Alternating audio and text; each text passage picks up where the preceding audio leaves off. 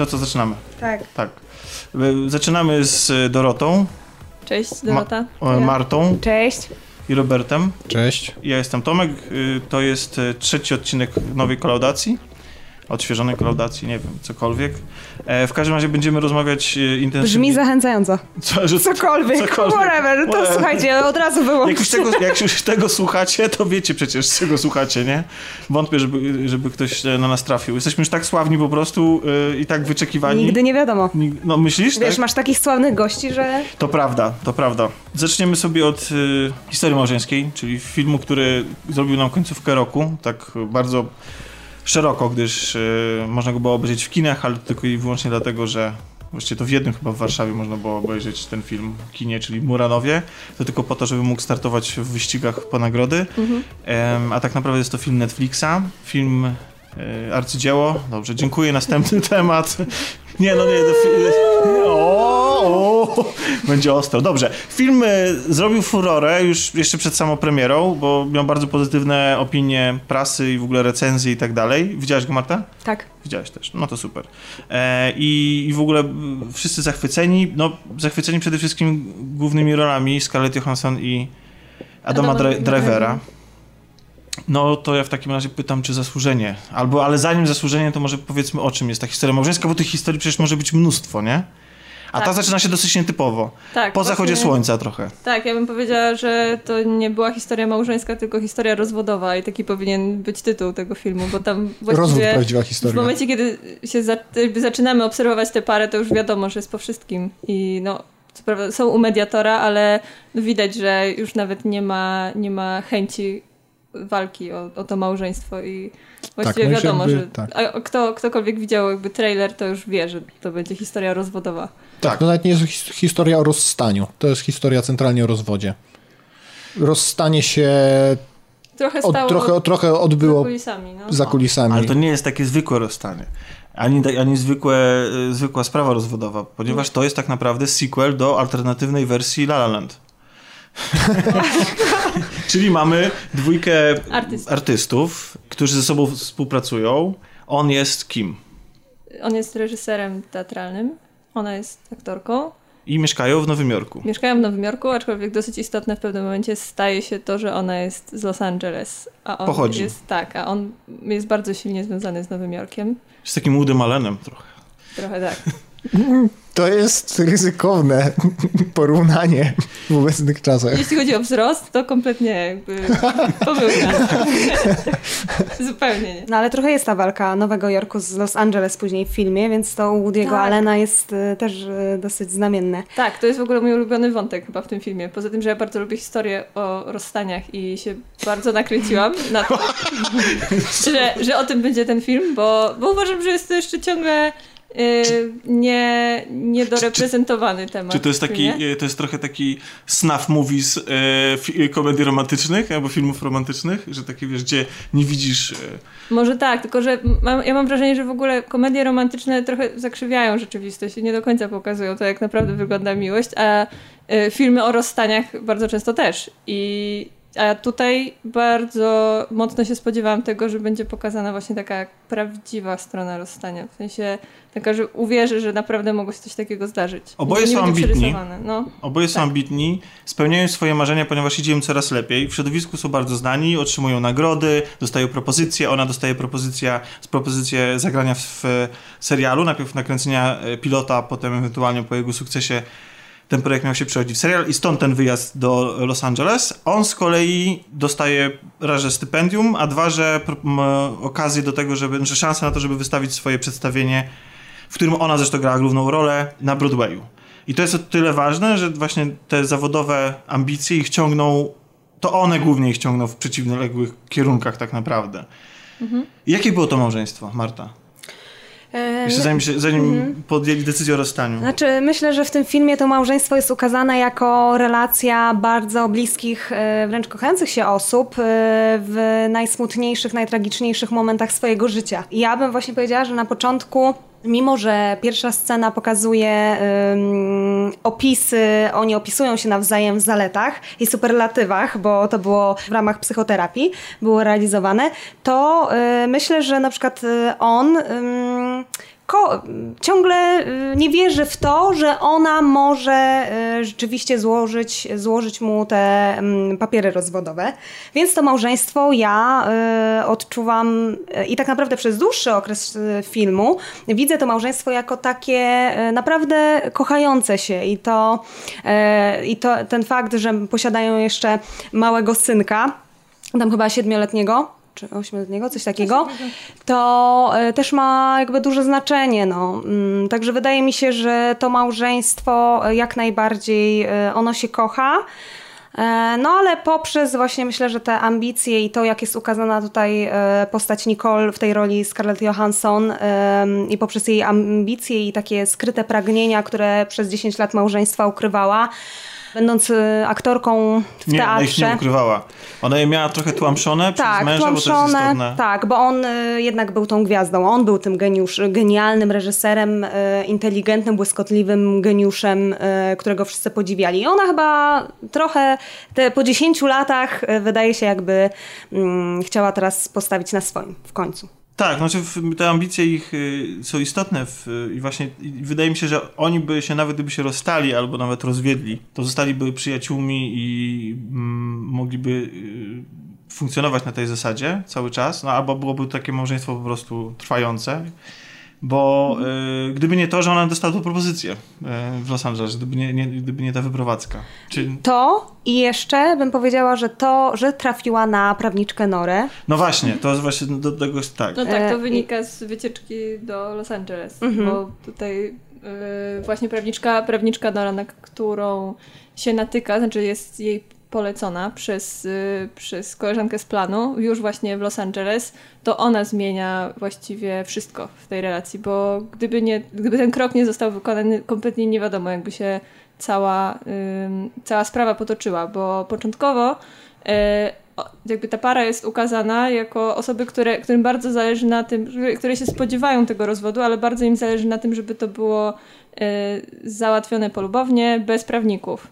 I trochę przypadkowo, trudno mi jest powiedzieć, czy to, jak, w jakim stopniu było to zaplanowane, ale Nicole kontaktuje się z prawniczką i to zmienia wszystko.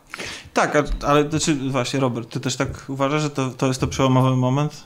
To jest przełomowy moment w kwestii tego, jak ten rozwód zostanie poprowadzony. Bo Natomiast nie, doszuku, nie doszukiwałbym się tam przejawów tego, że być może gdyby nie poznała prawniczki, być może gdyby nie dostała roli w, seria, w serialu, to małżeństwo by przetrwało, bo dosyć wyraźnie właśnie ta scena z mediatorem pokazuje, że no zwłaszcza Nicole y, nie ma już nie ma już złudzeń i ona no już, już jest zmęczona próbowaniem ratowania tego małżeństwa. I ona już jest na tej drodze, podjęła to jakby tą decyzję, a postać Adama Drivera, Charlie, z kolei jest w tej kwestii taki, powiedziałbym, Trochę uciek, beztroski trochę beztroski, trochę unika podjęcia tej decyzji. Jest bo mu wszystko zaślepia jego własnego. Bo on jest dokładnie taki sam w trakcie rozwodu, jak, jak wcześniej był. Tak mi się wydaje, że, że sfokusowany na sobie, na własnych potrzebach, pragnieniach, a wszystko inne wokół niego ma tańczyć i wszystko ma się ułożyć po jego myśli.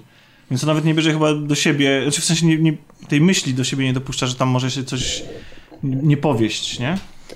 Dodatkowo jest bardzo pogubiony. Ciągle właśnie myślę, że tak trochę się uzależnił też od tej Nicole, że z jednej strony on był podziwiany, ale z drugiej strony to ona y, wiodła prym, po, jeśli chodzi o obowiązki domowe i jeśli chodzi o e, zajmowanie się dzieckiem i tak naprawdę tutaj właśnie mamy te fajne takie y, ujęcia, y, sceny z tym, że nawet ona obcinała mu włosy i synowi, także on ewidentnie w pewnym sensie był od niej uzależniony. Więc no, nie mamy niestety, albo na szczęście nie mamy żadnego doświadczenia w rozwodach, jak tutaj siedzimy, więc, y, więc ciężko mi jest... Moi rodzice się rozwiedli. Okej, chcesz... Ha! Mamy to! Super! Jest na sali ekspert. Okej, to w takim razie... A ile miałeś lat? Przepraszam, jeżeli to jest drażliwy temat i nie chcesz Nie, porozmawiać, to... e, byłem, ile tam miałem lat? Z 15? No, okej, czyli już byłeś duży. 12? 12? Ale więcej niż, więcej niż, boha- niż Już świadomy. X. 13, umówmy się, że 13. Okej, Tak, tak, tak, byłem pół. już, tak, tak, tak. Ale mam 8 lat młodszą siostrę, okej. więc Ona jest...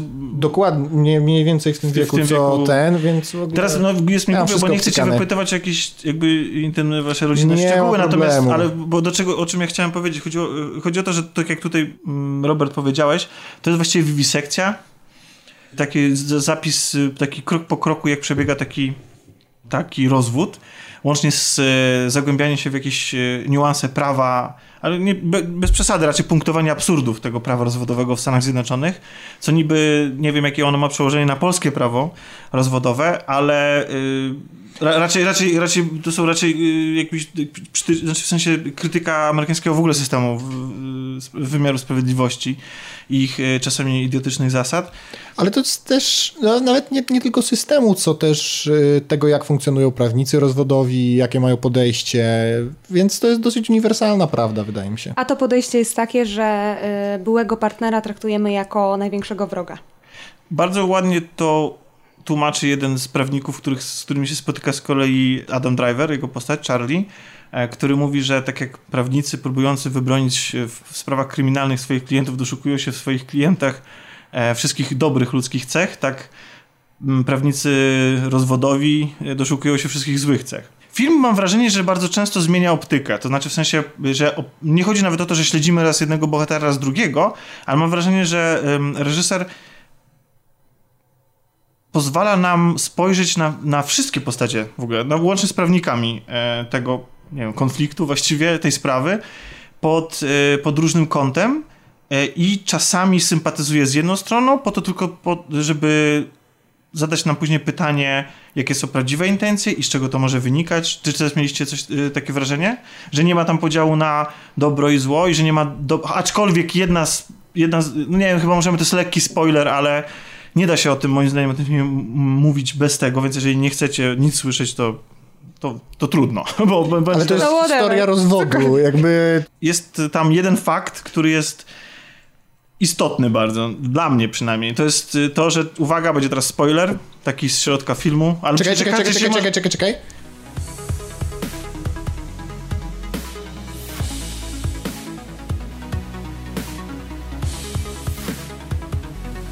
Czekamy aż... Nie, bo myśmy już to opracowali u nas, jak powiedzieć o tym, żeby to nie był spoiler. Jeżeli mm, Jeśli to jest to, o czym myślimy.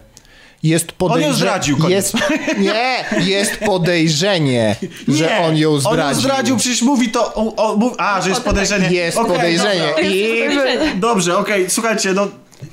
Zdradził ją, no. Co- To jest, to jest istotne, dlatego To że. jest bardzo istotne, bo dla niektórych to jest koniec sprawy. Znaczy, dla nie, niektóre osoby mają tak, tak, Tak. silną opinię na ten temat, że to, To w ogóle prze, I dla, mnie, przeważa szale. I dla mnie też to jest koniec sprawy, bo dlatego, że mnie to ustawia jego y, w, W świetle negatywnym. w świetle negatywnym. Natomiast film tak łatwo do tego nie podchodzi i po pierwsze u samej Nicole podejście do te, tej zdrady też się zmienia, bo to jest rzecz, którą ona w ogóle w rozmowie z prawniczką wymienia jako ostatnią.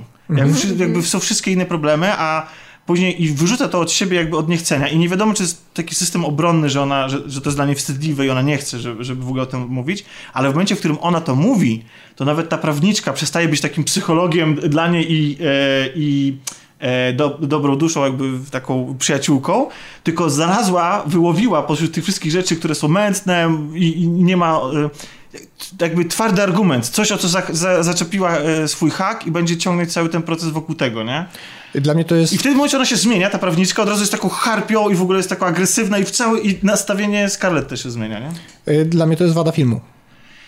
Y, Dla mnie obecność tej zdrady jest też dla mnie Tak. zdradą filmu. Aczkolwiek y, jakby czytając y, rozmaite, rozmaite opracowania odnośnie tego, jak często ludzie się zdradzają, to właściwie nie powinno być to też zaskakujące, zwłaszcza, że, on, że to byli ludzie żyjący takim artystycznym życiem trochę, więc y, relacje między Yy. ludźmi też są różne i Tak, ale to jest, to wszy, wszyscy się chyba z tym zgadzamy, że to jest już na tyle mocny argument, to co sam powiedziałeś, tak? Twardy argument. To już nie jest tak, że tutaj może nie mówiła, za, może nie, nie naciskała wystarczająco znaczy, na to swoje jest twardy potrzeby. argument w y, sprawie rozwodowej. Pytanie, czy w rozstaniu No tak, ale wydaje mi się, że dla bardzo dużej grupy odbiorców to jest dokładnie tak jak u ciebie. Ja, kiedy to się, kiedy, wyszło to na jaw, to byłem zły na film, że to wrzucił, bo dla mnie to też jest koniec, koniec dyskusji, nie? No, że, ci ustawia, że, jedna, Tak, że tak. jeden bohaterów jest ok, a drugi mniej. Dokładnie. I dla mnie w momencie, w którym robimy film o takiej tematyce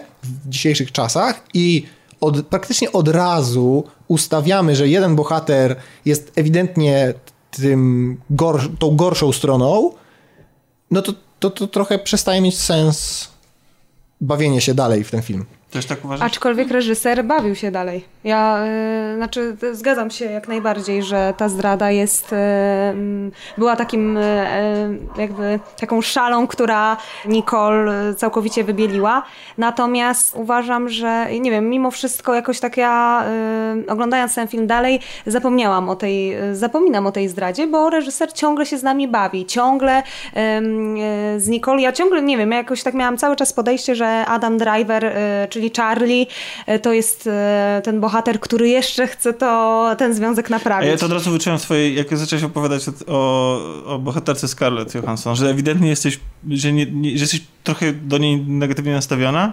Pod każdym I względem. właśnie, i, no, i to jest ciekawe, ponieważ ja mam wrażenie, że film, mimo tego, że niby pozwala Charliemu powiedzieć, spojrzeć na całą sprawę z jego punktu widzenia, jest ta taka mocna scena i taka aktorsko jest genialna. Bardzo emocjonalne. i bardzo emocjonalna i tam padają y, argumenty z obu stron i można zrozumieć moim zdaniem, znaczy nawet film nam co prawda nie daje szansy, żeby w nie uwierzyć w te argumenty, ale, ale Adam Driver, czy w sensie jego postać mówi tam sensowne rzeczy i to jest też tak, że on też się stara, walczy o, o, o to dziecko, więc nie, nie odpuszcza, bo tam oczywiście główny, y, główne pole bitwy jest na polu opieki nad, nad ich synem, więc film jakby niby patrz, pozwala nam spojrzeć też na ten świat jego oczyma, śledzić go i jakby niby kibicować w, to, w tej walce jemu, ale, ale cały czas mam wrażenie, nie wiem, czy ty też, y, Dorota, miałeś takie wrażenie, że, że cały czas go trochę jednak mimo wszystko oskarża? To za chwilę y, powiesz o tej obro- Wiesz co, nie wiem. Ja mam, ja mam wrażenie, że w ogóle Adam Driver ma więcej scen w tym filmie, w których on jest jakiś taki upokorzony, w którym on musi znosić te trudy, no bo w trakcie trwania tego, tego rozwodu, całej tej sprawy, to on jest, y, on jest na trudniejszej pozycji, bo musi latać w tej z powrotem z Nowego Jorku do Los Angeles i też... musi coś re- rezygnować tak, ciągle z musi czegoś. ciągle z czegoś rezygnować i jest w zdecydowanie mniej wygodnej pozycji. Dodatkowo też ciąży nad nim to, oczywiście to widmo, że on będzie musiał zapłacić nie tylko za swoich y, prawników, ale prawdopodobnie też częściowo za prawników byłej żony.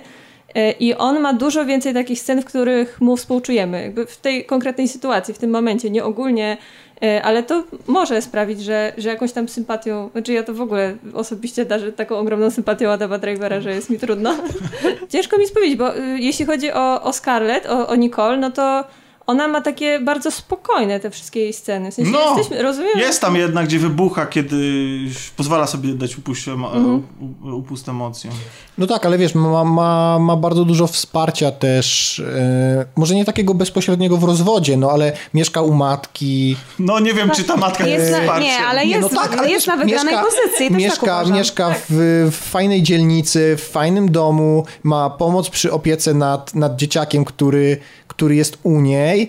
E, No a Adam Driver co i raz słyszy, że słuchaj, no to musisz jeszcze zapłacić za to, musisz wynająć mieszkanie, ale nie możesz jednocześnie udostępnić komuś innemu mieszkania w Nowym Jorku, bo masz udowadniać, że mieszkasz w Nowym Ale Jorku. on zdradził. Ale właśnie.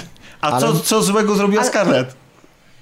Jest No. taka scena w filmie, gdzie prawniczka Nicole mówi do niej, że nic nie może złego zrobić, że, że matki i że w ogóle kobiety są tak mocno osądzane. To jest w ogóle i, super tekst. Tak, i, i ta, scena, ta scena jest dosyć, dosyć mocna, ma taki, taki mocno feministyczny wydźwięk, ale y, myślę, że jest tam sporo prawdy, że rzeczywiście Mhm. matka y, powinna być jakby już biologicznie chyba przy, przystosowana do roli matki i nie ma prawa popełniać błędów. Natomiast ojciec jeszcze się uczy, wiadomo, że no, Mhm. społeczeństwo go nie przygotowało do tego, żeby był ojcem, więc nie musi być jeszcze dobry.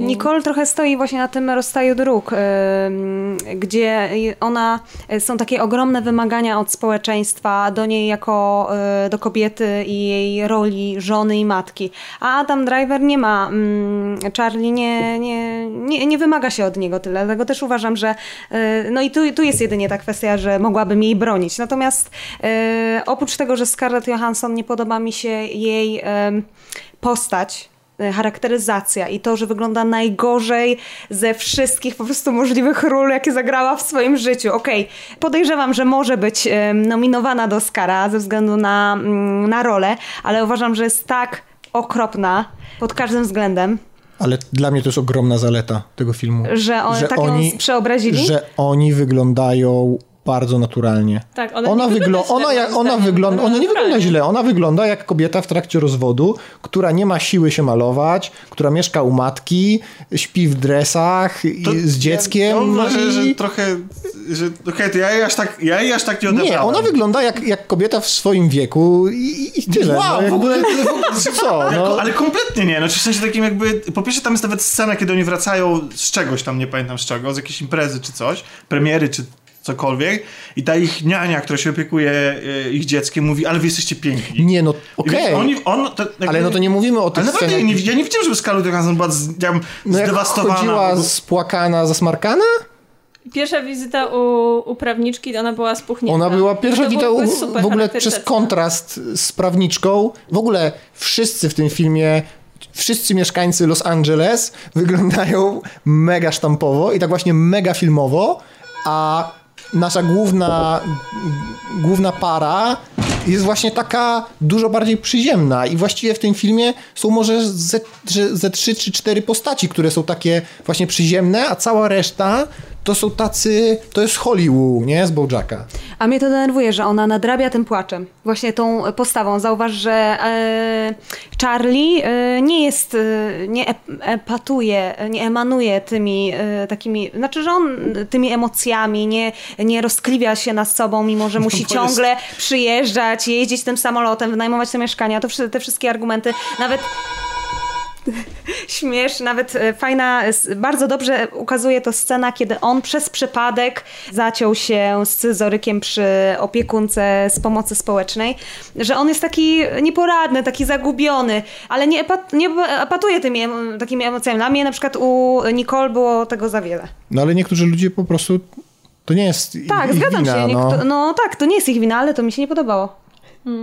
Czyli, czyli e, okej, czyli, Masz, jeśli czyli nie, postanowiłaś... pos- nie tylko samo postępowanie, ale reakcja emocjonalna ci się nie podobała bohaterki. Znaczy, jeśli postanowiła, Przestać- że będzie walczyć, no to niech zrobi to, nie wiem, z honorem.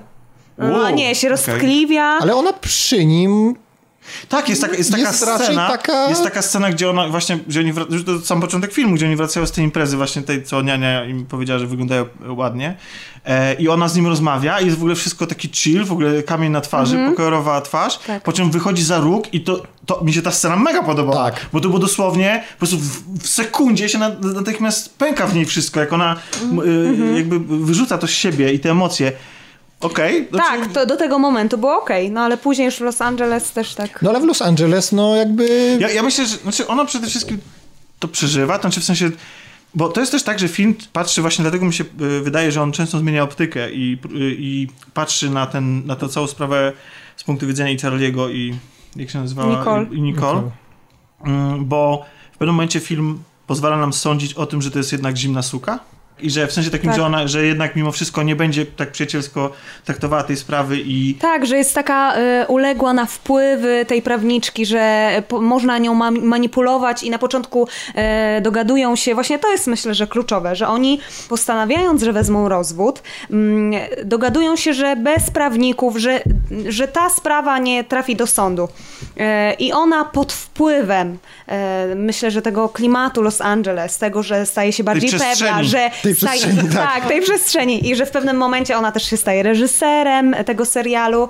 E, Ona nabiera takiej pewności siebie i, e, i wtedy jakby wszystkie plany, wszystkie te e, Ustalenia. ustalenia nie mają racji bytu, a no i to jest wszystkie- takie oszuk- ona oszukała go.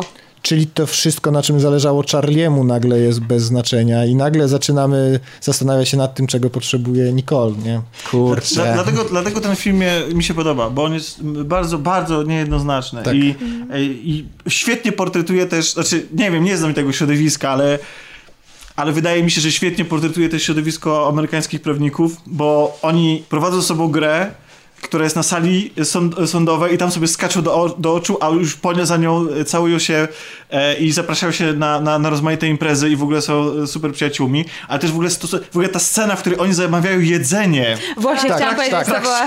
To jest, tak. ona też pokazuje niesamowicie, że też jest świetnie rozegrana, bo właściwie ten film ma mnóstwo takich scen, w których jest bardzo dużo szczegółów mówiących nam o tych postaciach, o ich relacjach, o ich relacjach względem systemu, o tym, co, naprawdę czują do, do syna. Przecież relacje Charlie'ego z synem też jest bardzo są istotnym... E, ta jego walka o niego to jest jedno, a jego faktyczne relacje z nim to jest drugie. Film... No jesteś taki głośny Grzegorz, no. Przepraszam, chciałem być jak najbardziej dyskretny. Przyszedł Cześć Grzegorz. wszystkim. Cześć. I przyniósł. E, to są pepisy? Tak. Jezu, nie jadłem chyba 20 lat pepisów nie jadłem. Więc drodzy słuchacze, jeśli coś będzie wam przeszkadzało, to wiecie, że to wina Moja Grzegorza. Ale przywitaj się ładnie. Cześć wszystkim, dzień dobry. Słyszę, że rozmawiacie o historii małżeńskiej. Tak? Tak. Dobrze. Bez pudła. 10 punktów. Dobrze. Czy chciałbyś coś dodać? W sensie. Nie wiem, trudno Poza mi tym, tak... co powiedzieliśmy, to już tak Tak, tak, właśnie.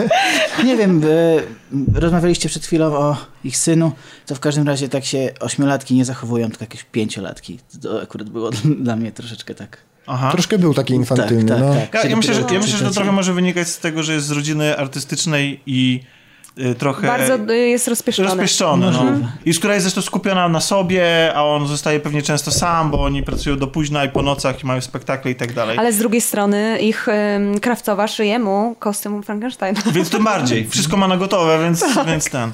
E, to, to może przejdźmy w takim razie do samej oceny, w sensie, bo ten film zbierał fantastyczne oceny i pytanie, bo tutaj wymieniliśmy, tam Robert tylko powiedział, co mu się nie podobało, no i, i Marta. A co w takim razie się tobie, Dorota, nie podobało? Co, co, co sprawiło, że... Czy to jest film do oglądania podczas malowania paznokci? Nie, nie, to jest, to jest film, przy którym nawet nie, mm, nie odważyłam się jeść, bo chciałam jakby każdą scenę spijać. Wiecie co, miałam tak, że ja się bardzo nastawiłam, tak nahypowałam na ten film, czytając wcześniej i wstępne recenzje i wiedząc, kto tam będzie grał i kto to będzie reżyserował, bo ja też lubię poprzednie filmy reżysera. Miałam na początku taki minimalny zawód, jak się dowiedziałam, bo tego nie wiedziałam, jakby nie czytałam spoilerowych recenzji, yy, jak się dowiedziałam, że to nie jest zwykła rodzina, bo tak jak wspominałam wcześniej, zależało mi na tym takim prawdziwym rozstaniu, w sensie takim, w które mogłabym uwierzyć i z którym mogłabym się jakoś tam y, identyfikować. I jak się dowiedziałam, że to jest artystyczna rodzina, to już wiedziałam, że tu będzie wszystko podkręcone bardziej. Znaczy, że prawdopodobnie y, to, nie będzie, to nie będzie zwykły rozwód, ale na szczęście zostało to pokazane tak bardzo od jakby z zakulis, od takich y, spraw przyziemnych, od e, takich pieleszy wręcz domowych, bo tam są takie intymne sceny, wręcz takie rodzinne i z tego się bardzo cieszę. No i już- fajnie, że oni nie są super gwiazdami, nie są super bogaci. I Tak. że faktycznie te loty ich kosztują i te rozprawy, y, ta cała rozprawa też ich koszt- kosztuje, nie? Tak, tak. I o Boże, tam jest mnóstwo rzeczy, które mi, się, które mi się podobały. Jedyne, co mi się nie podobało, to była matka Nicole. I ja po prostu nie mogę znieść tego rodzaju aktorstwa i tej roli, ale wydaje mi się, To był że... taki comic relief chyba. Tak, chyba tak, ale to kompletnie mi psuło nastrój. A, a format ci nie przeszkadzał? Nie, nie jestem aż taka jak ty. Jak ja, okej. My się nie przypieprzamy do pierdół po prostu. Nie, no, bardzo- to jest takie hipsterskie, tam ten Tak. jakiś super, su- taki format y, nietypowy, to jest taki przejaw. Mi się To to bardzo podobało, że było na 305 kręcone. Nie, no to nie, to, to, bardzo, to, że na 35 bardzo lubię metrów, to analogowy obraz. Tak, jasne, i to w ogóle czuć od razu było, jasne. I On, on miał trochę taki posmak ofowości, nie, ten film. tak. Miał takie, miał duże ziarno. Wydaje się, że ten film jest dosyć tani. Nie miał żadnych takich, na przykład całe, ca- całe te, cała ta Kalifornia jest portretowana też tak dosyć skromnie i z- s- ta najważniejsza scena, i to jest w ogóle uważam, że to jest świetny zabieg, taki scenizacyjny, odbywa się taka najważniejsza, w której no, najwięcej jest emocji. Ona jest też chyba będzie taka dosyć charakterystyczna dla tego filmu. Odbywa się w mieszkaniu, w którym nie ma praktycznie nic. I to jest tak bardzo, jest, znaczy, czyli mniej więcej ta, tak się odbywa jak większość polskich seriali, e, w którym po prostu są białe gołe ściany, ale tutaj to ma znaczenie, bo jesteś, nic nas nie rozprasza. Jesteśmy skupieni tylko na tych bohaterach i ni- niczym więcej. Tam jest generalnie, e, a, ale, ale tak, ale te, te wnętrza są takie zwyczajne, takie normalne. Nikt tam nie próbuje szpanować obrazem, nikt tam nie próbuje też wjeżdżać, nie wiem, kamerą w twarz, żeby podkreślić, Tak, a operator przecież ma na, na koncie popisy, bo to jest ten sam człowiek, który robił zdjęcia choćby do faworyty, więc No, no właśnie, więc A jakby... tam były bardziej No, popisowe te to, jest, Ale to jest właśnie y, tak jakby cecha wielkich ludzi, że potrafią y, wiedzieć, kiedy nie być No wielkim. No, dobra, Grzegorzu, a tobie? Jak, Znaczy, jak przypadł do ja- gustu? E, Ja o dziwo Czy myślałem, ty że ten musisz film... powiedzieć, czy się rozwodziłeś kiedyś w życiu, bo już No jeszcze, jeszcze mi się nie zdarzyło. Ale, Ale wie. Ale teraz już wiesz, jak to zrobić. Nie, pozdrawiamy żonę Grzegorza. Tak, także mm, bardzo byłem Pierwszą. nastawiony, że ten film. że ten film mnie rozjedzie emocjonalnie, bo tak tematyka i, i w ogóle y, i aktorzy, i reżyser, wszystko to się po, powinno mi składać na, na właśnie taki emocjonalny walec, ale tak się nie stało, oglądam go dosyć na chłodno, z dużym Przymalowani uznaniem jednak. nie, byłem też skupiony na, na, na obrazie, po prostu no, nie wykrzesał ze mnie jakichś takich ogromnych pokładów emocji, y, jak choćby, nie wiem, Manchester by the Sea na No, przykład. no nie, no tam, tak. Ale tam Mhm. też stawka była dużo większa, bo za tym wszystkim kryła się wielka tragedia, prawda? No tak, to prawda. Choć I uważam trochę, że Baumbach się troszkę powtarzał y, względem walki żywiołów.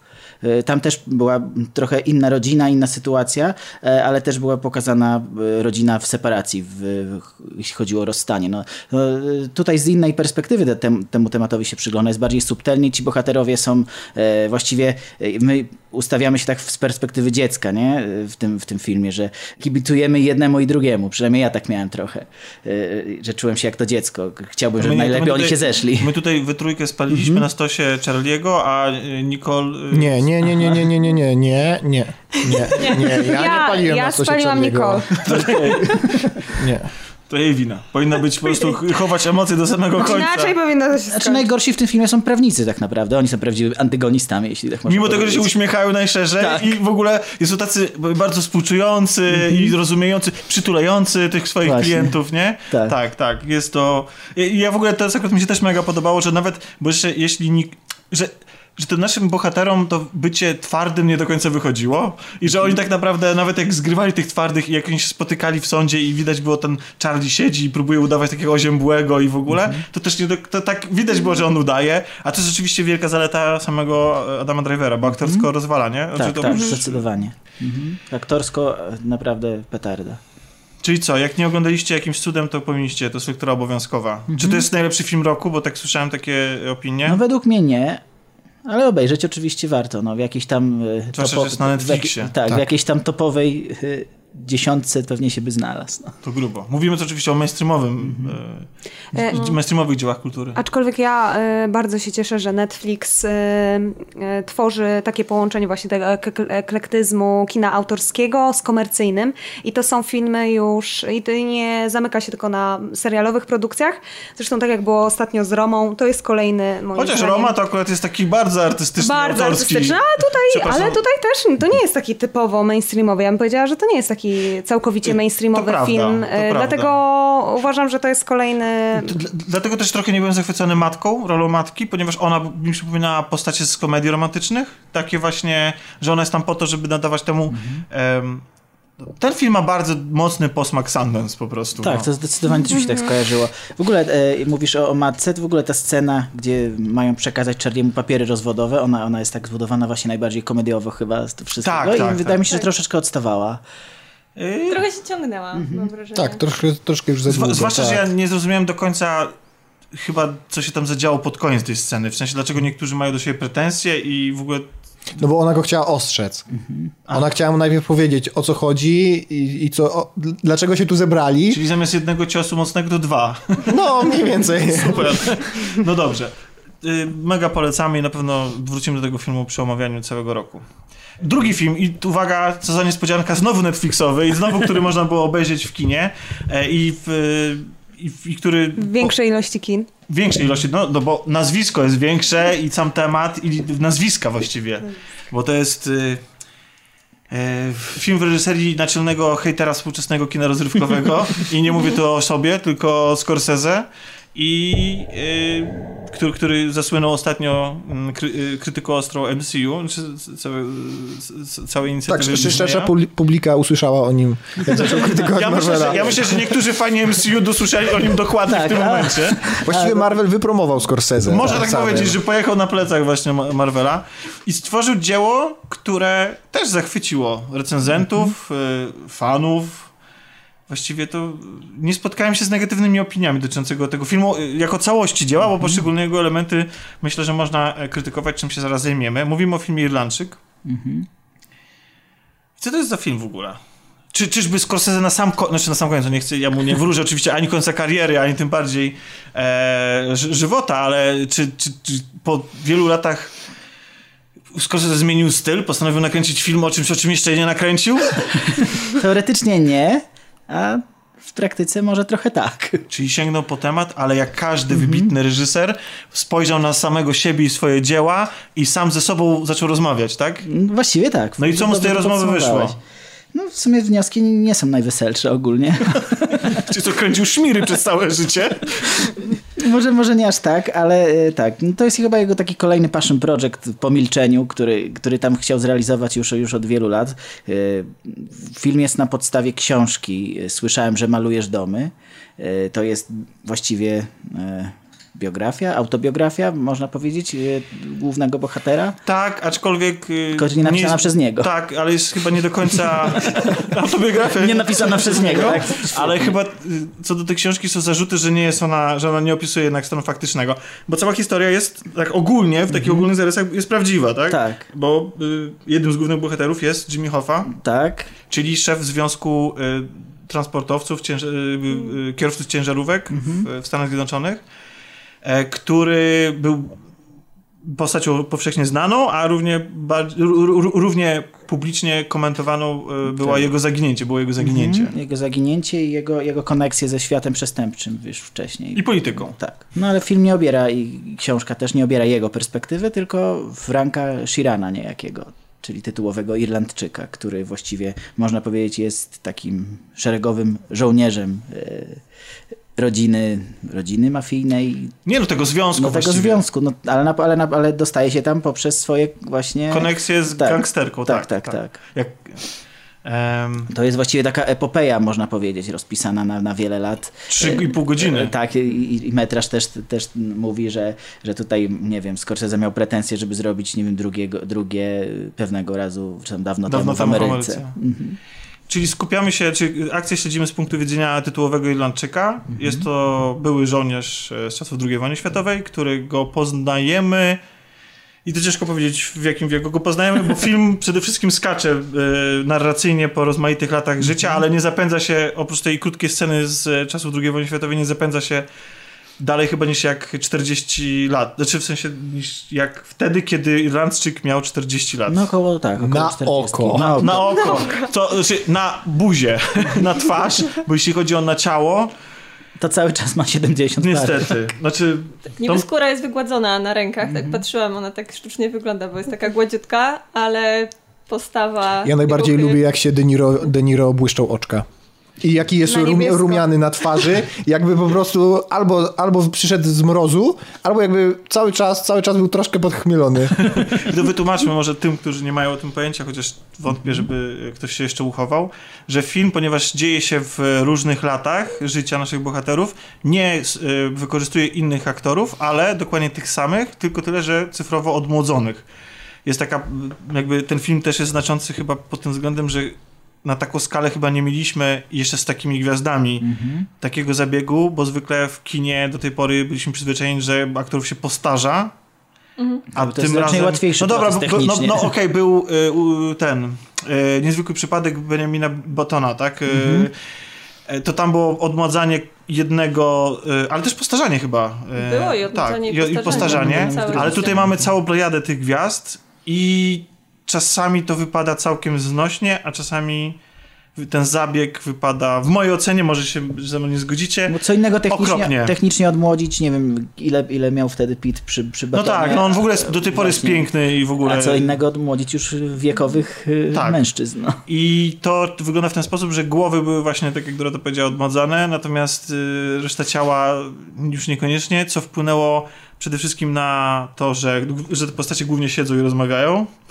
Jak chodzą, to czasami są bardzo pokraczne, co w scenie kopania właściciela sklepu, sklepikarza jest ewidentnie Już widoczne. Tak. Tak. Ale jest tam mnóstwo takich sekwencji, które niestety mi przeszkadzały w odbiorze filmu, ponieważ ja ciągle widziałem te sztuczki, te, te, w sensie ten zabieg. Widziałem tam po prostu, nie widziałem tam, bo Irlandczyk jest, tak jak yy, Grzegorz powiedział, jest, maluje domy, czy jest płatnym zabójcą, tak naprawdę takim singlem mafii i te sceny, w których on się posługuje bronią, w których ma być jakiś w jakiś sposób agresywny, e, taki dominujący, to no niestety, no, mi kompletnie nie grały. Po prostu mnie, mnie wszystkie te sceny wybijały z filmu. Nawet jak wyrzuca broń do wody, to jest tak... Tak, on nawet, nawet nie jest w stanie się zamachnąć, żeby wyrzucić daleko od brzegu, tylko wrzuca tuż przy brzegu, tak żeby machnął łapką. Ja, jak, jak chlebek kaczką.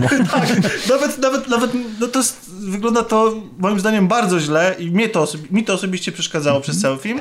Tylko jeszcze powiem, y, tutaj rozmawialiśmy, to y, podam ten argument, też, mi to też przeszkadzało, dlatego że to też ustawiało, co się dzieje w scenach, w jaki sposób jest kamera ustawiona i cała inscenizacja jak przebiega, ale też i dobór w ogóle całej obsady. Mam wrażenie, że ten film jest zapełniony ludźmi w okolicach 40 e, i wyżej, co oczywiście nie ma nic z tym złego, ale są oni, tam są, znaczy właściwie nie ma młodych ludzi, w sensie takich, a przecież nie wierzę, że do ciężkiej, brudnej roboty mm, sami ludzie w okolicach 50 byliby wykorzystywani, nie? To jest, wiesz, to jest ważne doświadczenie, opanowanie. Nie, jasne, ja- znaczy nie, bo nerwy ze stali.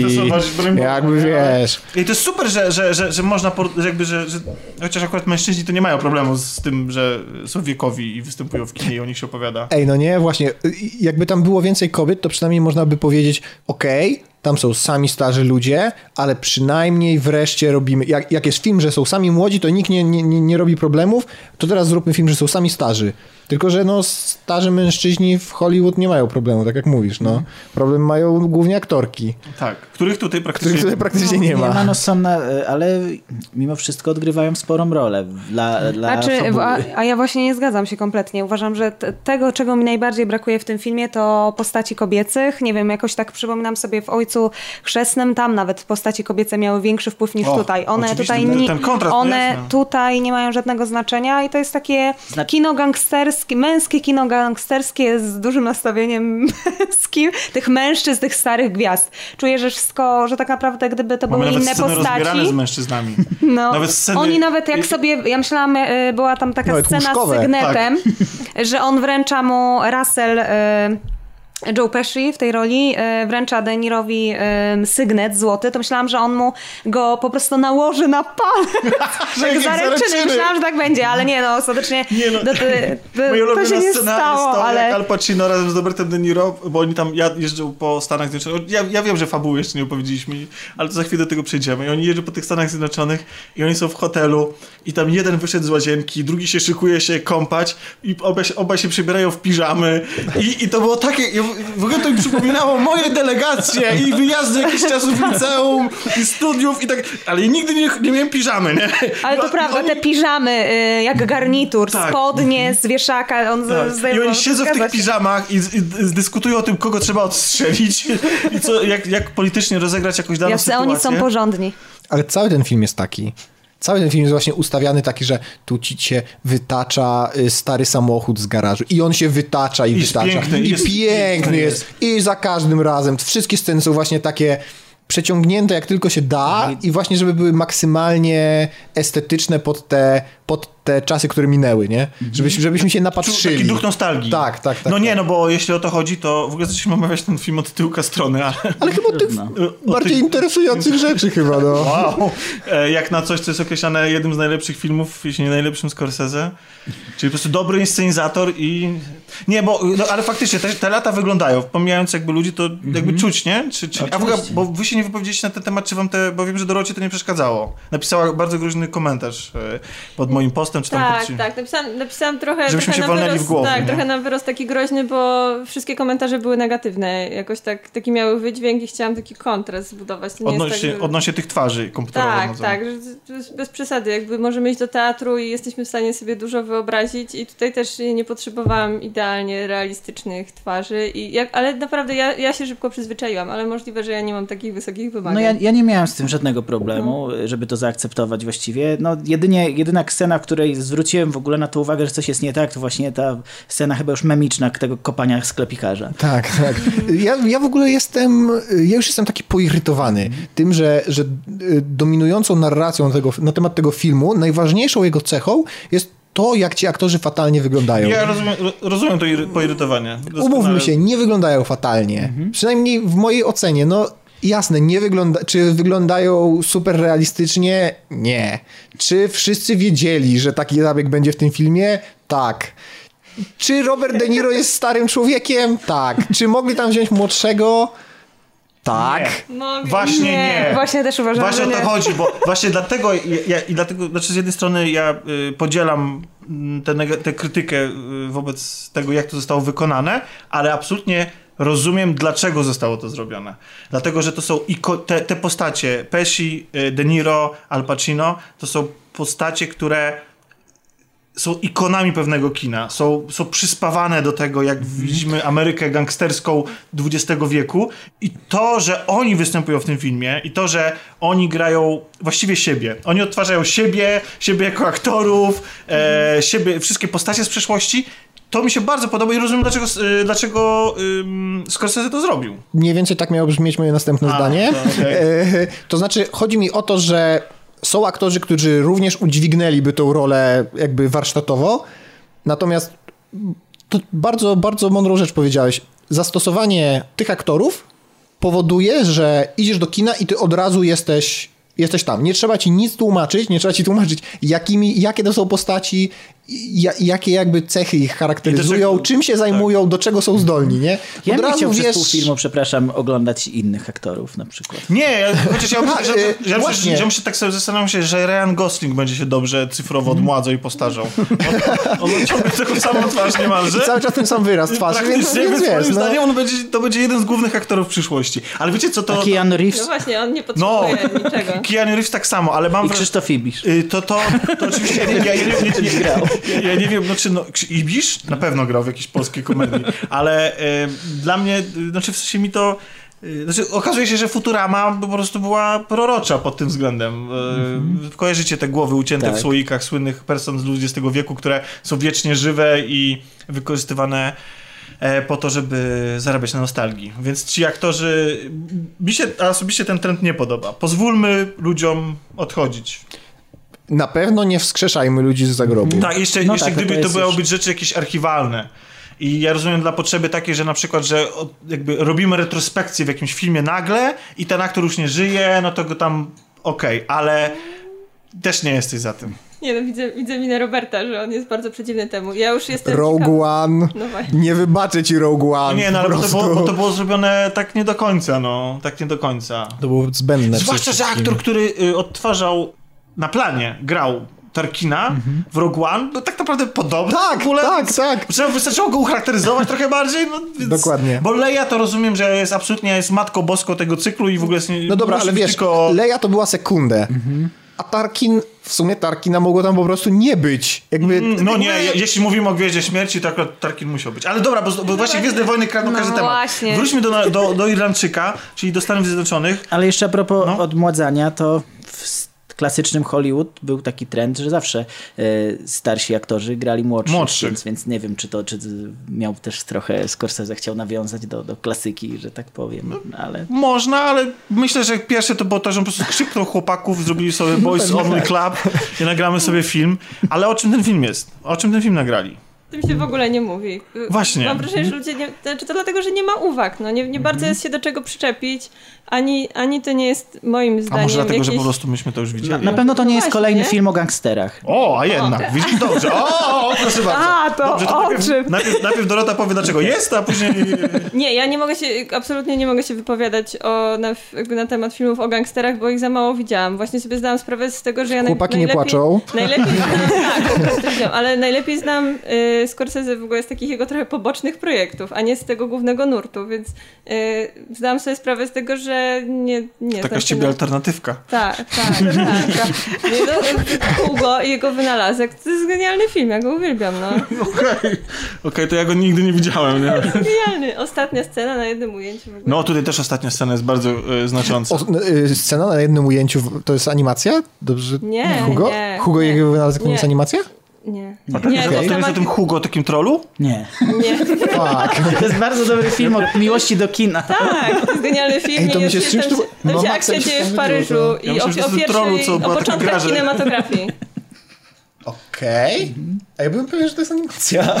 No i właśnie, no, no i właśnie tak. Ekspert. Jest No no dobrze, A to- ja jestem, a to jest mój ulubiony film, To coś w takim razie więc ci się- ja kompletnie nie mogę to- mówić o gangsterach. To jaki, to w takim razie, no ale możesz Nie. powiedzieć o, o tych gangsterach Nie, tutaj ten z punktu film- ten widzenia film był- gangsterowej dziewicy. Ten film był, był okej, ale zdałam sobie, sprawę, zdałam sobie sprawę z tego, że to nie, jakby ja nie jestem targetem. I e, Aż tak? samo jak... No ale Scorsese to jest, on nie robi targetowanych filmów, może oprócz tego Hugo. Ale, No. nie, ale chodzi o... Hugo do widzów Polsatu z Nie, no, lat ale, 90. nie, ale skierowany. Scorsese robi filmy dla miłośników kina, no. Czy ja wiem? No, no to tak, pod tym względem że jakby te nawiązania mm, filmowe i te jakby kunszt reżyserski jestem w stanie docenić, natomiast siedzenie i gadanie mnie autentycznie nudzi, tak samo jak mnie nudziło w Ojcu Chrzestnym, który ja wiem, że jest świetnym filmem, ale jakby no, nie rusza mnie aż tak. No dobrze Grzegorzu, to, to w takim razie, albo chyba, że- chyba, że jeszcze Marta chciałaby dodać coś o gangsterach. Yy, znaczy o gangsterach doda, mogę dodać, yy, znaczy nie, no yy, może skupmy się na tym, o czym jest ten film, Grzegorz. E, pan numer 3. Tak, znaczy, tak, ja e, jak ten, zanim ten film wyszedł, to w sumie nie miałem na, na, na niego jakiegoś wielkiego ciśnienia, bo pomyślałem sobie, że to będzie taka geriatryczna wersja Goodfellas, nie? I, i, a ja, znaczy ja, ja lubię ten film, i lubię Czyli inne filmy. Sferajny. Tak, tak, chłopcy sferajny. I lubię Jesteśmy e, polskim te, takie, takie typowe e, właśnie gangsterskie filmy Scorsese jak Casino e, i Spadkobierca w trochę innej formie tego stylu jak Wilk z Wall Street, ale to są filmy dla mnie, które trochę te styl życia troszeczkę gloryfikują. I tak się- Troszeczkę. no tam niby jest jakieś, jakaś zawsze jakaś coś spotyka złego bohatera z powodu jego, jego tam e, tych wszystkich wybryków, ale, ale nie wiem, ale tak jakby... wi- Wybryków. Ach, Ale ostatecznie w Ale ostatecznie- zasady żyj szybko, umrzej Tak, młodo. tak, tak, ale tak jakby kara nie jest e, współmierna do, do winy. E, A tutaj e, wręcz uderza w takie egzystencjalne tony i co mnie, co mnie bardzo e, pozytywnie zaskoczyło, właściwie demitologizuje całe, całą tą gangsterkę, przynajmniej tak to odczytałem. A On- w jaki sposób to robi? E, No właśnie, fakt, że to jest film o starych ludziach, tylko dodaje temu e, takiej, takiej łyżki dziegciu, e, szczególnie, znaczy musiał troszeczkę zdradzić końcówkę tego filmu, Znaczy, okej, to tak ogólnie, nie? Aha, ale Y, To wiesz, bo taki wytrych ciebie nie było, ale Mhm. jak się y, tutaj mieliśmy problem, jak powiedzieć o w y, historii małżeńskiej, to Robert y, z Dorotą wymyślili, że się mówi domniemana. Co akurat w filmie o gangsterach domniemywanie różnych rzeczy też pasuje, nie? właśnie. domniemana starość głównych bohaterów. Nie no, w filmie... No tak, no nie oszukujmy się, że, bo to jest w ogóle w pierwszej scenie, w pierwszej scenie, tak, y, widzimy bohatera, kiedy już jest po prostu w stanie nie powiem rozkładu, ale, Nie, ale, nie no, jest w domu ale starców. tak, jest w domu starców. Jest bardzo, bardzo stary, Jest stary, schorowany, y, więc ale nie tak stary jak 40 lat, tylko no nie, nie, tak stary już naprawdę. Wydaje mi się, że taki, taki aspekt najbardziej demitologizujący, nie wiem, czy dobrze powiedziałem to słowo, ten, ten, ten cały mit gangstera jest postać córki głównego bohatera. No właśnie, dlatego po prostu, że- że po, po prostu ta postać ważna córki jest, jest tam po to.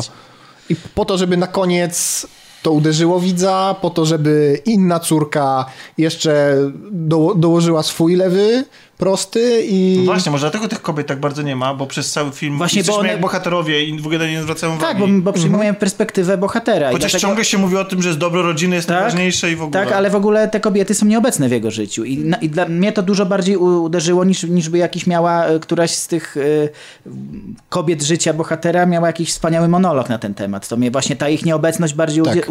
uderzyła. Też tak uważam. W sensie ja wiem, że ja się spotkałem z opiniami, tak jakby Marta nawet powiedziała, że ona by chciała więcej tych, tych kobiet.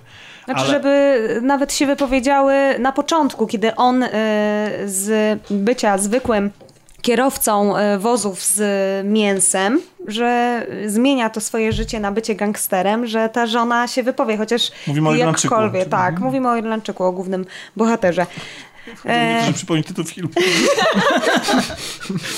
Dla tych, którzy właśnie włączyli, w środek podcastu. tak, lubię tak, my to witamy w przerwie, w, ten, po reklamach, Po tak? przerwie reklamowej. Tak, no dobrze byłoby, gdyby ona jakkolwiek się wypowiedziała, y, czy jej się to podoba, czy nie. No tam w ogóle nie ma tego tematu. On po prostu żyjemy tylko jego życie, oglądamy jego życie. Znaczy ja nawet bym, w ogóle to jest tak, że nawet nie można temu filmowi zarzucić tego, że kobiety są tutaj traktowane przedmiotowo, bo Bo one nie są w ogóle tak. No, w ogóle nie to traktowane, one, no. no tak jak Dorota zauważyła, że tutaj nie ma nawet prostytutek, Tak, nie ma, nie, znaczy w- tak naprawdę w ogóle nie ma żadnej korzyści z bycia w mafii. no W właśnie, tak, jakby, a to, to, to też... Nie ma korzyści z bycia mafii, bo nie ma prostytutek.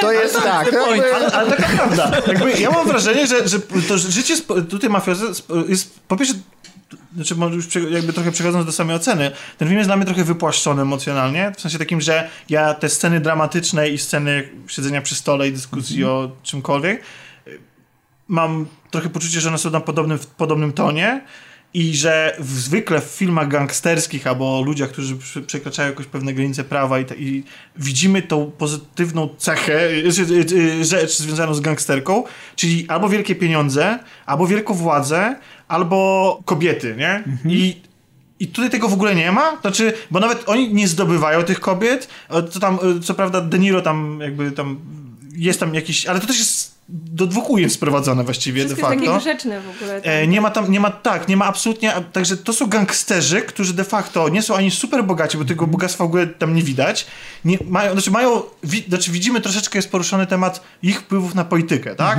Ale to też jest tak zrobione, że my nie cierpiemy na przykład to nie jest tak, że mamy otwarte oczy, o Jezu, to oni stali za zamachem na Kennedy'ego, albo ojej, to to był y, naj- ten jakby szef związków zawodowych, y, jakby pił wódkę z, y, z No, gangsterami. taki rewers jego wcześniejszych gangsterskich filmów, gdzie bycie gangsterem praktycznie nie przynosi żadnych korzyści. To jest naj, najgorsze zajęcie w ogóle No na więc, dla, świecie. no więc dla mnie ten Irlandczyk podchodzi, główny bohater, podchodzi do swojej roboty, która polega na tym, że on, że, że, on, że on zabija kolejne osoby, jakby pracował dalej w fabryce. Jakby to w ogóle była korporacja. Tak. Tak, taka... E, Ale, Ale nie, ale nie wydaje wam się to- Ale w korporacji ty masz jakieś ambicje. A nie Ludzie wy- z sobą, wiesz, tam... No jakieś- tak, a nie wydaje ci się to ciekawe? No właśnie, To jest, Nowo- to jest pewne nowatorskie podejście, bo zwróć uwagę, że to nie są gangsterzy przedstawieni jak Don Corleone, który po prostu, wiesz, no ma wszystko, co może, czego może chcieć, ma gigantyczny dom, yy, straszne wpływy i właściwie tak, mógłby ale- już nic ale- nie robić, okej, ja- a dalej robi. A ale to jest... ale to, to, ale to widzisz tylko, że on nie był człowiekiem z marginesu, to znaczy w sensie takim, że to, widzimy człowieka, który wraca z wojny i ma jakąś tam robotę. I teraz zapytanie, za ile tych, tej, ile garści dolarów więcej on się zgodził, porzucił to i zaczął biegać z bronią. Okej, mogło, mogło mu tego brakować, może on po prostu był psychopatycznym mordercą, socjopatą, który lubił to robić, e, pociągać za spust. Tylko, Ale- tylko ten film tego nie ukazuje. Nie, no nie ten- pokazuje mi tego, że on czerpa nawet z tego przyjemność. Ale ten film trochę to pokazuje jako po prostu taki sposób na życie, jako taki... Ale oni wszyscy są tacy sami. Nie, Jimmy Hoffa się wyróżnia. No tak, no jemu o coś chodzi. On ma jakieś. On, jest, ta, jest taka mocna scena, gdzie on się kurczowo trzyma pazurami tego, co dokonał, tego swojego związku i że to, to on, on coś chciał chociaż. On chciał władzy. I właśnie to jest skontrastowany właśnie Frank Sheeran z Jimmy Hoffem, jak, Frank jako człowiek bez właściwości, który, którego właśnie nawet własna córka się boi, a y, z drugiej strony Hoffa, którego ta córka ma jakiś autorytet.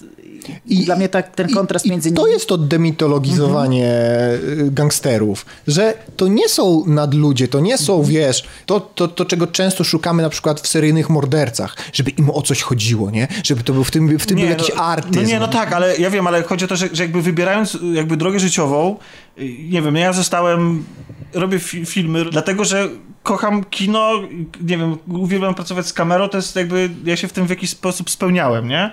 I Wydaje mi się, że- podjąłem taką decyzję i ludzie jakby podejmują różne, ale na przykład, co by się, co wpływa na to, że ja bym chciał biegać po mieście z bronią? A co wpływa na to, Adrenalina na że, że siedzisz cały dzień za biurkiem w korporacji? No dostajesz za to pieniądze, no Ale w pewnym momencie e, Frank Sheeran mówi, że powiększa się rodzina i powiększają się wydatki. No, no, no, no, no. I to Dokładnie, jest no. ten powód, Okej. dla którego, ale Czyli on to robi wszystko dla rodziny. on robi to dla kasy. No słuchaj, słuchaj, tam ludzie prowadzą poważny biznes i przychodzi do tego Al Pacino i zaczyna się awanturować, zaczyna zwracać na nich uwagę. No i, to, i ja uwielbiam na przykład te motywy w tych filmach, że kurczę, on tam biega, krzyczy, cały czas taki Al Pacino, cały czas jest taki, wiesz, zdenerwowany, taki, taki z pasją Jest taką. taki Al Pacino na 200%. Al Pacino na 200%, tak. Say hello tak. to my little friend.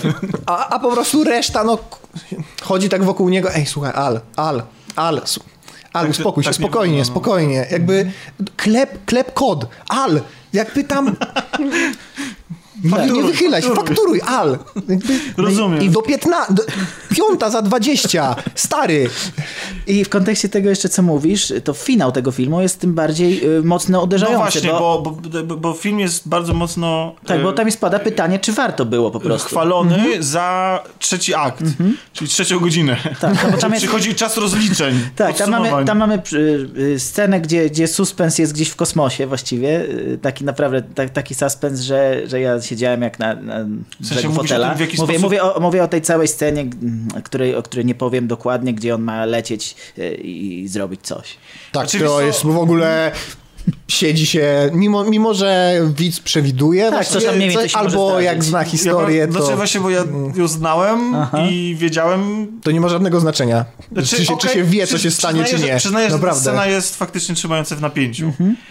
I to jest tak, to jest scena, w której e, wszyscy muszą dokonać pewnego wyboru. Tak. I wszyscy go dokonują po raz ostatni. Dokładnie chyba wydaje mi się zgodnie ze swoimi chara- e, charakterami i są wierni sobie. Więc nie można im odmówić, że cokolwiek oszukują, bo faktycznie ci gangsterzy tutaj, ich prawdziwa natura jest na wierzchu, oni się z tym obnoszą i za to płacą ogromną cenę, bo właściwie w filmie dostajemy non-stop jakoś, e, jakimś e, postrzałem w twarz e, od kogoś, jakimś zabójstwem, ale też statystykami, znaczy nie statystykami, tylko informacjami em, o tym, kto kiedy zginął i, i w jaki sposób. tak, to Jeżeli też widzimy jakąś postać, zabieg. która już na przykład nie wróci na, na ekran. Pojawia się dosłownie w jednej scenie na chwilę i I część z nich, i część z nich to są ofiary naszego Irlandczyka, ponieważ Mhm. Irlandczyk opowiada historię człowieka, który e, Maluje domy. Który, tak, który maluje, domy, czyli zabija em, na, na usługi Nawet mafii sam ten ludzi. tytuł, nie? Ma, I sam, sam, e, sama te metafora malowania domów. O, to jest on- jaka, jakaś rutynowa On ma w tym filmie prawda? Mhm. niebieskie oczy, nie? To są sztuczne oczy, prawda, De Niro? Tak, Ale jak się błyszczą.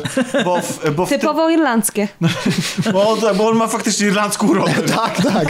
Ale, e, i, ale to jest, e, więc De Niro w tej roli i on rozpoczyna pracę dla, dla mafii, a potem jakby pnąć się w e, szczeblach mafijnej kariery, zaczyna pracę dla e, Jimmy'ego Hoffy, który był e, szefem Związków Zawodowych e, i jak już wspomnieliśmy, człowiekiem, który był zaangażowany w politykę i któremu, który miał dużo, bardzo dużo ambicji, a jego życie było burzliwe, kończył za kratkami, to też nie jest żadna wie, wielka tajemnica. Wychodził i generalnie... Mm, to właściwie jest o tym film, no. Znaczy w sensie w wersji fabularnej. Tam, tam nic wielkiego się nie dzieje. Tam Za jest to- jeszcze poruszona kwestia tego, czy, mm, czy, się, czy, czy on żałuje na koniec tego i czy, czy jeśli wie, że powinien żałować, czy to już się liczy? Tak, to jest w ogóle też, Tak, też super. Bardzo ważne. Mhm. Tak, Na- na tak, to jest, to jest to- super scena w ogóle na końcu. To znaczy, Ja się- to może nie spoilujmy, ale, ale, ale nie, ale to... No ale nie, no wiemy, ale- od samego początku tak, wiemy, że, że, że gość dożył późnej starości. Tak, to okej, dożył później starości, ale faktycznie tak, no, Grzegorzu? Tak, mówię, że chciałem tylko powiedzieć, że w końcówce tej w końcowym dialogu i w ogóle jak to się skończyło, ostatni, dosłownie ostatnia kwestia, co miałem ciarki i... I ostatnie, i ostatnie u- ujęcie, Tak, nie? tak. tak, tak, to prawda. To, to akurat jest bardzo dobre i, i tak, natomiast to pytanie, czy warto było, e, czy warto było... Yy, Szaleć tak przez całe dokładnie, życie. Jest, dokładnie to samo chciałem za- zacytować. O, ONA, tak? To było jeszcze, czy sama Chilińska? Nie, Chyba ONA. Chyba ONA. No więc, no więc dlatego ludzie, znaczy mam wrażenie, że, że ten film jest ce, celebro, chwalony właśnie za to i wynoszony tam na piedestał. Ja trochę jestem w kontrze tych wszystkich zachwytów. Znaczy to jest dobry film, jest dobrze zagrany, chociaż jak non stop widziałem te plastikowe twarze. Ale są sceny i Pacino, które są bardzo dobre i w których ja mówię, że e, i De Niro, aczkolwiek panowie po prostu są sobą, oprócz Pesiego, który gra tutaj wyjątkowo. Rozmowa De Niro przez telefon.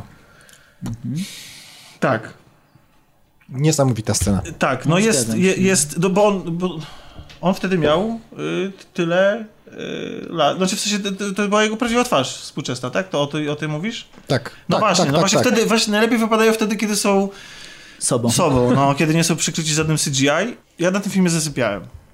Zasypiałem na nim wielokrotnie. Po raz pierwszy zas, zas, zasnąłem dlatego, że obejrzałem go po naszym poprzednim nagraniu imprezie.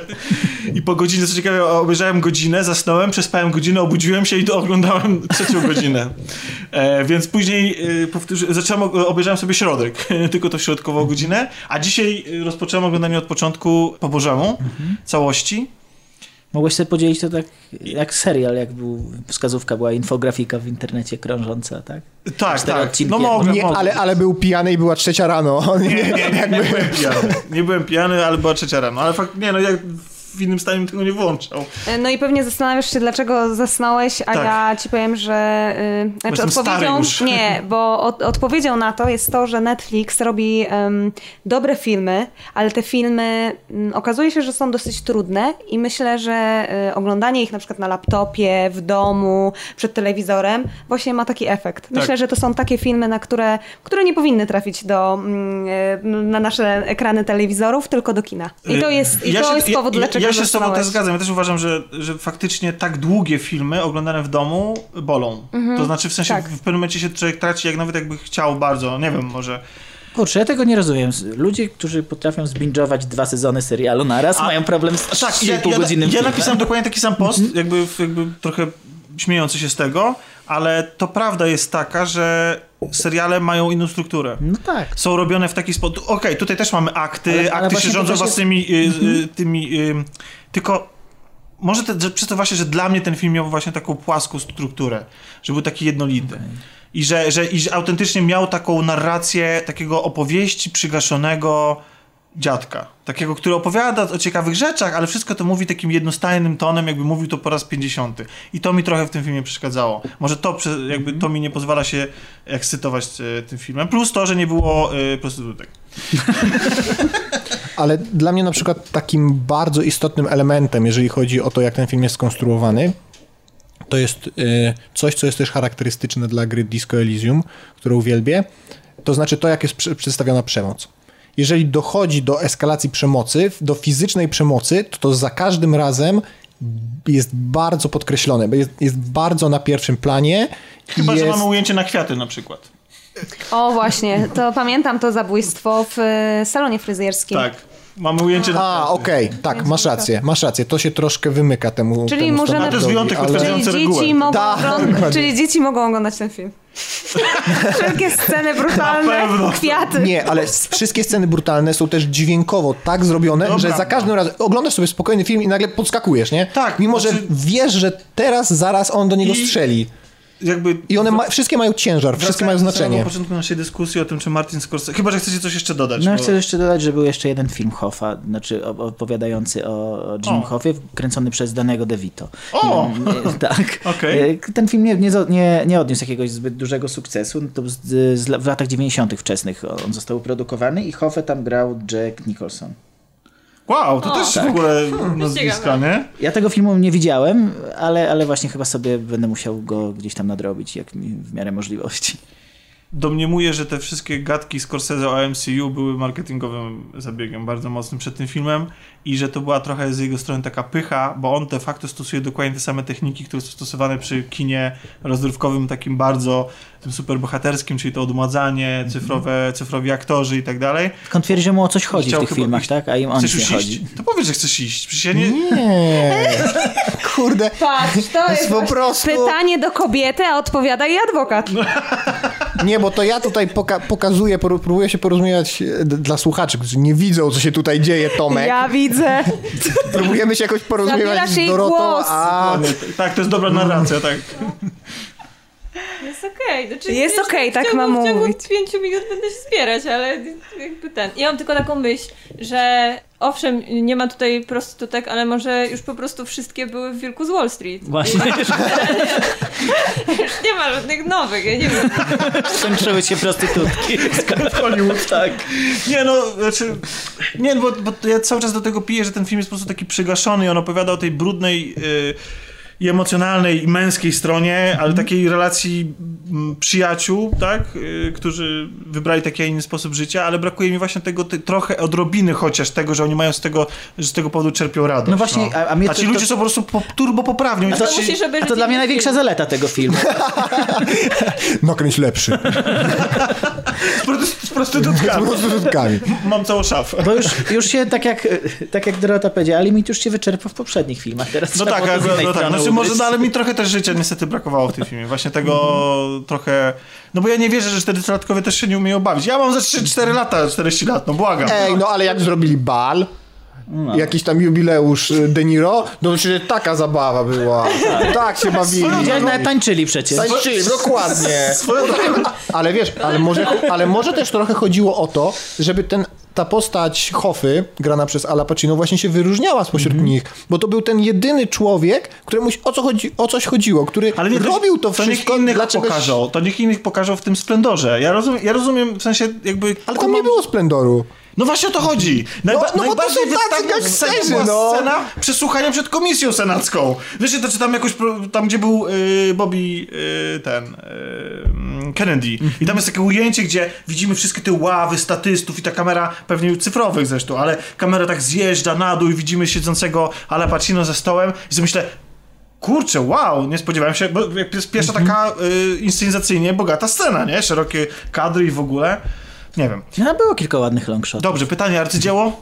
No, rewelacja po prostu. O, po prostu. Wow. O, Wtem! taka rewelacja 9 na 10. Tak, Tak jest. Takie marne 9 na 10, no. Dla mnie, to jest, dla mnie to jest y, szczyt możliwości kina rozrywkowego. Zostawiasz to jednak z MCU, tak? Nie, nie, nie, nie, nie, no dla mnie, no jakby, no to jest, to jest film, w który, który bazuje na utartych schematach, który pokazuje nam rzeczy, które już żeśmy w większości wypadków widzieli, który, który troszkę zmienia ich wydźwięk, ale to jest film, który się, przynajmniej z mojego punktu widzenia, Jestem, jestem w trakcie nagrania. Rozmawiamy o Irlandczyku. Chcesz coś powiedzieć do mikrofonu? Przepraszam, nie chcę nic powiedzieć. Chciałam cię poprosić o pomoc. Ojej. To, mo- No, także... Wyłączyć? Tak, odzwoń Dobrze. proszę, bo potrzebuję lodówki. co, potrzebujesz? Gotówki? Lodówki! Lodówki potrzebujesz? Lodówki na lodówkę. No, Dobrze. A co, robisz Wigilię? Fajnie. Słucham? W- po- Robisz Wigilię? Tak, my tu mamy Wigilię codziennie, także zapraszam cię do, do siebie jutro y, z lodówką. Do, dobrze. Dobrze. Dobrze? No to- Pozdrawiam, papa. Pa, hej. Dobrze. E, O czym rozmawialiśmy? O lodówkach, tak? to jest film, który mi się bardzo dobrze oglądało, te 3,5 godziny, to jeżeli ktoś wam powie na przykład, ktoś zachwycony tym filmem, że to jest film, po którym nie czuć tych 3,5 godzin, to kłamie. Po tym filmie bardzo czuć te Musisz 3,5 zmienić godziny. Fotel. Nie wiem, na czym oglądasz, czy na łóżku, czy na Ja oglądałem w kinie. A, w kinie. No właśnie, i to jest to, o czym ja mówiłam. Też zmień uważam, kino. że trzeba iść Ale do no, kina. historia, historia małżeńska trwa z kolei ponad dwie godziny. No to prawda, w- to je, no jest, jest różnica między dwie godziny a 3,5, no to prawda. jest. Gdzie jest ten pewien próg bólu, no, nie? Ale to, Ale to, nie jest, ale to nie jest wina filmu. To jest nasza wina, że nie jesteśmy w stanie go obejrzeć. No sorry. Jesteśmy za słabi, nie jesteśmy No nie, no, no, no, no bo to jest prawda, tak? Że w, domu się trudniej ten film ogląda, że wiele nas rozprasza, ale to nie jest wina filmu, no. No ja obejrzałem go na dwie raty, przyznaję się, ale, ale Ja może dlatego... niczym to mu nie ujmuje. Ja może jakby. dlatego y, tak bardzo nie, jakby nie celebruję tego filmu i go nie wynoszę na pod niebiosa, bo ja mam takie spostrzeżenie odnośnie życia gangsterskiego od dawna po prostu. To co on, y, to co... Ale kino rzadko- takim- nie, nigdy mi nie imponowali gangsterzy, ale w sensie takim, że... Jakby, Ale kino rzadko miało takie spostrzeżenia. Nie wiem. Przynajmniej dla, nie- dla mnie przykład pierwsza mafia gra, ma, mafia pierwsza, ma dokładnie, moim zdaniem, dokładnie takie, Okej, no. y, takie, taki morał. No ta gra jest wybitna. No. Ale to prawda. tada. Dobrze. W ten sposób jeszcze omówiliśmy tak. Dobrze, Dorota się z nami żegna. Tak. I Ja też się, też się żegnam. A, oboje idziecie. Oboje idziemy. Dobrze. Tak, no. Kotek chory. Ale wymówka. o 20 Tomka, kotek, no muszę iść. Dobrze, tak. Ale, ale Uber jeden, ale wtedy Uber się rozkłada na dwie osoby. Wydawcy hajsu, proszę Państwa, Dorota i Robert. Dziękujemy. Cześć. Dorota i Robert już sobie poszli, więc możemy pójść na noże. Okej. Taki suchar. No Myślę, że już chyba każdy, kto omawia ten film, em, go zastosował. Na pewno. Film człowieka, którego jedni by chcieli wykastrować artystycznie, e, żeby już nigdy nic nie nakręcił, za to, że zniszczył im dzieciństwo, czyli reżysera The Last Jedi, Ryana Johnsona, który tym razem jaki gatunek filmowy niszczy? Co on nam teraz odebrał, Grzegorz? Marta? No, kryminał, chciał Kryminał. odebrać. Taki, taki kryminał w stylu Agaty Christie. Tak, kryminał w stylu czarnej komedii. Trochę Czarnokomediowy kryminał. kryminał. Ale sama taka, te, ten żelazny konstrukt, przynajmniej na początku, to jest taki kryminał, kryminał, No z tak. takim Taki charakterystycznym... klasyczny wręcz do bólu. że przyjeżdża detektyw, y, chociaż tutaj poznajemy go stosunkowo późno i W tej roli Daniel Craig. tak, do posiadłości do domu wielkiego zamieszkiwanego przez znanego bardzo pisarza kryminałów, takiego Stephena Kinga trochę, tylko już podstarzałego, nie? I chociaż nie wiem, ile Stephen King ma lat, bo ja mam wrażenie, że Nie go znam całe życie, Nie wiem, na pewno około 80. no to, no to nie, no to właściwie ba- bardzo podo- podobnym wieku, e, który zostaje znaleziony martwy. Rodzina oraz e, policja podejrzewa, że jest to samobójstwo, ale tajemniczy ktoś wynajmuje naszego bohatera, detektywa w tej roli, już było mówione. Daniel Craig. tak? Było Tak. mówione? Tak, W tej roli Nie detektyw, nadawałbym się na detektywa. ala francuski detektyw y, Daniel Craig. I tutaj też ciekawa rola, bo w sumie kojarzymy go głównie z postacią Jamesa Bonda. Francuski z, ak- z akcentem z Kentucky. Tak? Tak, bo to, znaczy, ale No właśnie, i tu udawanym. już się zaczyna, i tu już się zaczyna y, te różne intrygi to jest- i to jak z nami reżyser Pogrywa. bawi się. Bo y, Daniel Craig gra y, detektywa, który jest przede wszystkim ekscentryczny. To jest oczywiste, że musi być ekscentryczny. Ma swoje metody dochodzenia. Ten, tutaj ta się opiera na jedzeniu pączków, ale i na graniu na pianinie w określonych momentach, uderzaniu w odpowiednie nuty. Ale jest upierdliwy, nikt go nie znosi. Ale tymczasem niektórzy są na niego skazani. Skazana jest na, na, na jego... Właściwie główna bohaterka tego filmu. tak. Grana Ja się przez... kompletnie nie spodziewałem. Annę de Armas.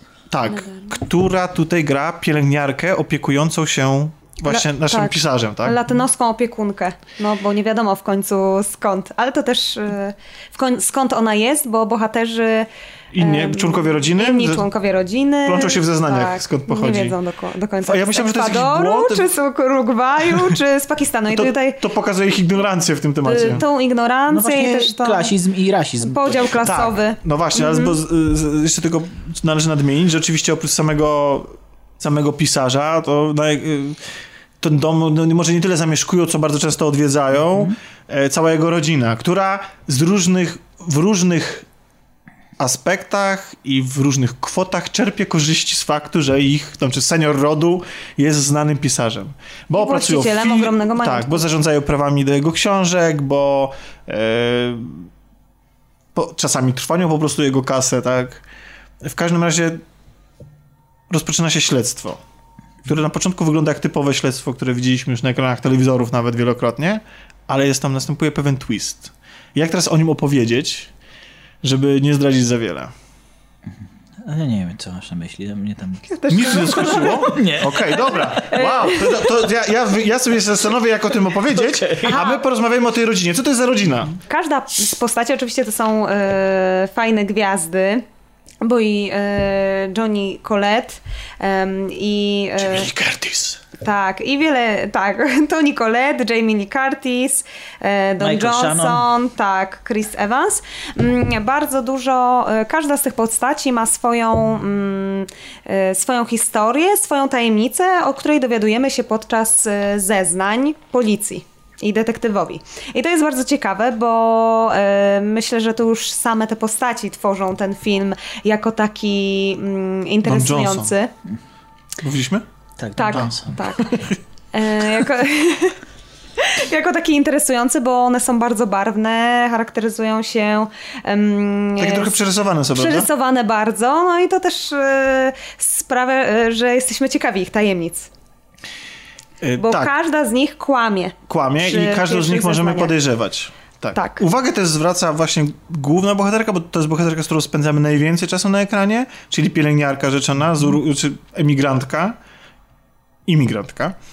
I ona gra taką osobę, którą wszyscy uważają za bardzo dobroduszną, za taką bardzo troskliwą, że w ogóle traktują ją w różnych retrospekcjach te same sceny różnie wyglądają. To też jest fajne, że widzimy jakby każdy tą samą sytuację postrzega zupełnie inaczej.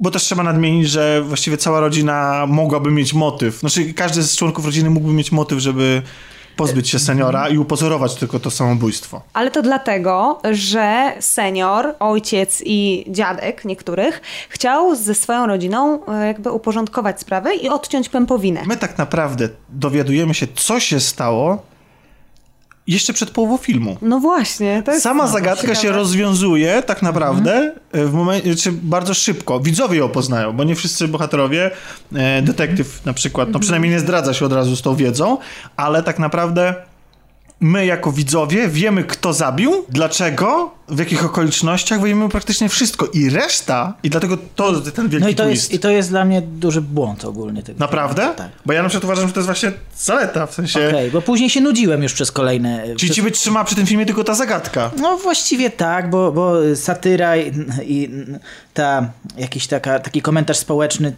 to już jest to, co widziałem w tym roku w kilku dużo lepszych filmach. To tak, to Mhm. prawda, bo film jest. To, to tylko jeszcze dokończę tą sprawę, e, sprawę tego, tej, tej zagadki kryminalnej. Mi się to bardzo podobało, bo pozwoliło w pewnym sensie, tu się zgadzam jakby Mhm. z ludźmi zachwyconymi e, tym zabiegiem, ponieważ to pozwoliło w pewnym sensie odświeżyć ten taki gatunek, po którym, w którym się dowiadujemy, kto zabił Tak, na na samym końcu, końcu. albo na samym początku wiemy, ale widzimy całą drogę dochodzenia do tego. Mhm. A tutaj mamy coś takiego, że wiemy, kto zabił, znaczy, i wiemy, w jaki sposób um, wszystko się odbyło, i widzimy wszystkie sposoby tuszowania tego, ale też dochodzenia innych ludzi do tej prawdy, a tak naprawdę w pewnym momencie sobie uświadamiamy, Że koniec i tak jest zupełnie inny. tak, ale też i że w ogóle to nie jest ten film.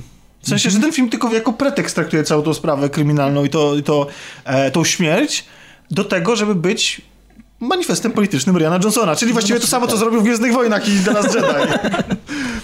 No bo co, no bo co to jest za manifest? Y, Czy nagle Ryan Johnson zaczął głosić alt-rightowe postawy? No nie, ale, ale y, w filmie jakby dostaje się teoretycznie porówno y, lewicy, jak i prawicy. Prawicy za to, że jest ksenofobiczna i rasistowska, a lewicy za to, że y, swoje ideały traktuje tylko w teorii, tylko jest mądra w słowach, a jeśli przychodzi do czynów, jest tak samo ksenofobiczna jak ci alt-rightowcy. I tak samo potrafi. I, i, I często uderza w pustosłowie Tak. i tak samo chętnie sięga po pieniądze, Właśnie. które em, może nie do końca wie, jak spożytkować na przykład. Jest wygodna.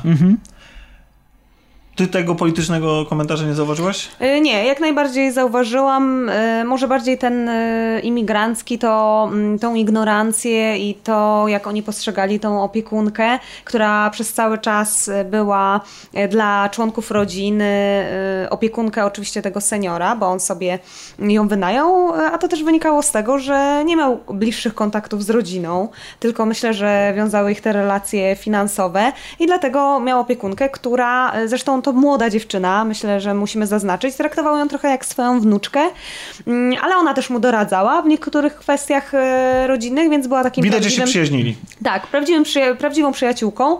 No i... y, Jest wiele scen też takich wskazujących na to, że oni mieli po prostu chemię między sobą. Że, że, Tak, że, jakby, że... że- jakby no, spotkali się w takim, a nie innym momencie życia, ale spokojnie, gdyby się spotkali, jakby byli, jakby on był młodszy, to by mógł go między innymi zaliczyć, bo byli na poziomie, podobnym poziomie intelektualnym, e, lubili ze sobą spędzać czas, ona rozumiała jego dowcipy, dogryzali sobie, więc jakby rozumieli się po prostu bardzo dobrze.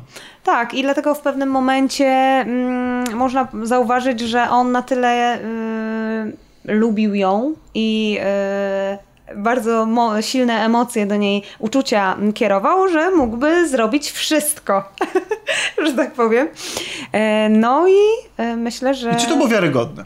Film Znaczy, właśnie mi się wydaje, że to jest chyba największy minus. Nie sam ten twist y, i to, że poznaliśmy wcześniej śmierć, ale to, że że nie wszystkie zachowania wydają się Tak, racjonalne, że tak Racjonalne. naprawdę mogłoby się to skończyć zupełnie inaczej i że to jest trochę nielogiczne. No- Sam zamysł. Tak. Y, Wymyka się z. zabójstwa. To, zgadzam się. W sensie w pewnym momencie. Jakby film stara się udawać bardzo em, logiczny. Bo to i to mi się podobało, że w momencie, w którym następuje już takie, takie klasyczne rozwiązanie sprawy, czy nie wtedy, kiedy my się dowiadujemy, tylko wtedy, kiedy wszyscy się już dowiadują, to nagle zaczynamy łączyć kropki i muszę przyznać, że tutaj Johnsonowi się świetnie to udało zrobić. Mianowicie przypominamy sobie sekwencje poszczególne z filmu i właściwie to on nam rzuca w twarz informację, że my tak naprawdę te informacje mieliśmy przed oczami cały czas i mogliśmy się sami tą zagadkę rozwiązać. No ja tak chyba zrobiłem właśnie. I ja też. I niestety ten ostatni akt jest taki już trochę właśnie... Mm, Że powtarzaniem tego, Tak, co co, już my wiemy, tak. co już wszyscy wiedzą. czyli jakby po prawda. tym, że wiemy jak to się stało, to jeszcze wiemy jak to się skończy. O, w ten sposób, Mhm. nie? E, Dlatego ja uważam, że ten, na ten film warto iść do kina dla samej intrygi, dla tych żartów, dla tych e, specyficznych scen. Jest bardzo dynamiczny montaż, e, są zbliżenia, e, oddalenia. E, myślę, że to wszystko jest na tyle ciekawe i e, z, stworzy- zrobione w takim stylu retro, że warto to zobaczyć. Dla mnie warto ten film zobaczyć dla jednej sceny żygania. Jest bardzo fajny. A właśnie, bo musimy powiedzieć, że Marta miała taką cechę, Tak. że była na tyle porządna i wspaniała e, i nie mogła nikogo urazić i że podczas e, kłamstw e, zbierało jej się na wymioty. Tak, i to też, to też jest, moim zdaniem, To jest też rozegrane, super. też jest okej. W sensie takim, Tak. że chociaż można byłoby jeszcze to, e, pod, w sensie Podkręcić. jeszcze bardziej wykorzystać to do jeszcze bardziej przewrotnych Mhm. sytuacji, ale jest to, jak na tak obrzydliwy pomysł na papierze, wydaje mi się, że to zostało z, z jakimś takim wdziękiem to zrealizowane, że cały ten film Tak, jest to jest tak abstrakcyjne, że aż to kupujemy. Tak, i, i bardzo mi się podoba to, jak tutaj jak już jesteśmy przy realizacji, to bardzo mi się podoba to, że ten film ma non-stop posmak retro, tak jakbyśmy nie wiedzieli w jakich czasach się dzieje, ale pojawiają się tutaj komórki, komputery, ale w tak piękny sposób, tak nienachalny, tak niewybijający, nowoczesne samochody, jakieś, kiedy wkracza technologia do tego świata, do domu, który jest domem pisarza, takim klasycznym, nie wiem, Niemal jak muzeum wygląda. Niemal jak muzeum, pełen rupieci, staroci, rekwizytów. E, ci, bohaterowie to taka właściwie arystokracja trochę. w- Taka, no bo to jakby spokojnie mogłoby się dziać gdzieś tam na początku wieku XX i a jednocześnie mamy to poczucie, że to się dzieje. O, Magda przyjechała. Że, że to się dzieje współcześnie. I to jest super. I to mi się bardzo podobało. Y, To całe przerysowanie, y, szarża y, Craiga, który sobie pozwolił na bycie po prostu jakby. No, w Bondzie jest też świetny, bo on jakby, bo, bo, bo te Bondy, co by o nich nie sądzić, to one niestety wymagają aktorsko od Bonda bardzo wiele. E, no może niekoniecznie Spectre, który jest po prostu, ale to... Chodzi o fizyczne aktorstwo bardziej? Właśnie nie. Wa- y, właśnie nie, dlatego że to, co wyróżnia y, bondowskie, y, czy kręgowskie bondy od wszystkich innych, to jest to, że w nich intryga, może poza Quantum of Solace, że w nich intryga jest, służy opowiedzeniu o relacji Bonda z ludźmi. To jest, to jest w ogóle, ja sobie teraz zrobiłem powtórkę wszystkich krajgowskich Bondów, bo był trailer nowego Bonda i jestem tak zjarany mimo tego, że Spectre po prostu mnie pobiło i zwymiotowało na mnie, niestety. Ja jestem bardzo oburzony na ten film i po ponownym jego obejrzeniu moje em, się emocje... nie zmieniło. Nic się nie zmieniło. Y, Znaczy, początek jest... spo- No nie, to, to nie jest ten temat. Teraz po, pewnie... A można gdzieś to obejrzeć na jakimś VOD? Te Y, bondy nowe? No to jest problem, że tylko na iTunesie. A, to jest w ogóle jakiś dramat, nie? Więc tak, więc, ale tutaj, ale on jednak tam gra jednak twardziela, nie? Mhm. A tutaj gra, no popłynął, bardzo Trochę na początku właśnie moim zdaniem on jest taki obcy, e, że z- jak z innej planety, trochę tak się wydaje, ale później idealnie, płynnie wchodzi w tą rolę i też tutaj mamy tą dokładność, właśnie ten klimat jak z filmów Wes Andersona, mi się bardzo podobało. Natomiast wracając do No ja, ja czekajcie, jeszcze chwilkę, okej? Jedno, jedno zdanie wtrącę, bo tak dla e, kontry. Mi się bardzo e, jego rola nie podobała. Bardzo mnie, mnie wybijała z tego filmu. Uważam ją za beznadziejną, dlatego że razer ten akcent był dla mnie tak wymuszony, że nie potrafiłem się zaangażować w tą jego postać. Cały czas widziałem Krega, który musi po prostu akcentować słowa tak, a nie inaczej No i, co? i, się, i się tym, po- się tym A ja, zwyczajnie ja go tak rzadko widzę uśmiechniętego, że nam No. fakt, że on się uśmiechał już powodował, że myślę sobie, znaczy, bo to jest teatr, to jest No wszystko tak, jest udawane, więc to jest Tak, taka tak, znaczy ja wiem, że to była ta- to była taka konwencja, Nawet żeby- Curtis po prostu się bawiła sobą, no. Tak, oni się wszyscy bawili, tylko film z taką obsadą, moim zdaniem nie wykorzystał jej za bardzo potencjału tej obsady. No, no Craig oczywiście wykorzystał na 150%, ale reszta była gdzieś tam bardzo w tle, Bo miała być kilka... może ważniejsze niż bohaterowie było przesłanie polityczne. No chyba było najważniejsze w tym filmie. Mimo tego, że powiedziałeś, że dostaje się też lewicy, to on Mhm. jest lewicowy bardzo. Tam jest, to jest wprost jest wspominany Trump, znaczy może nie, nazwiska nie pada, ale wiadomo o kogo chodzi. Alt-rightowcy postujący w internecie jakieś, y, co chcesz się opuścić?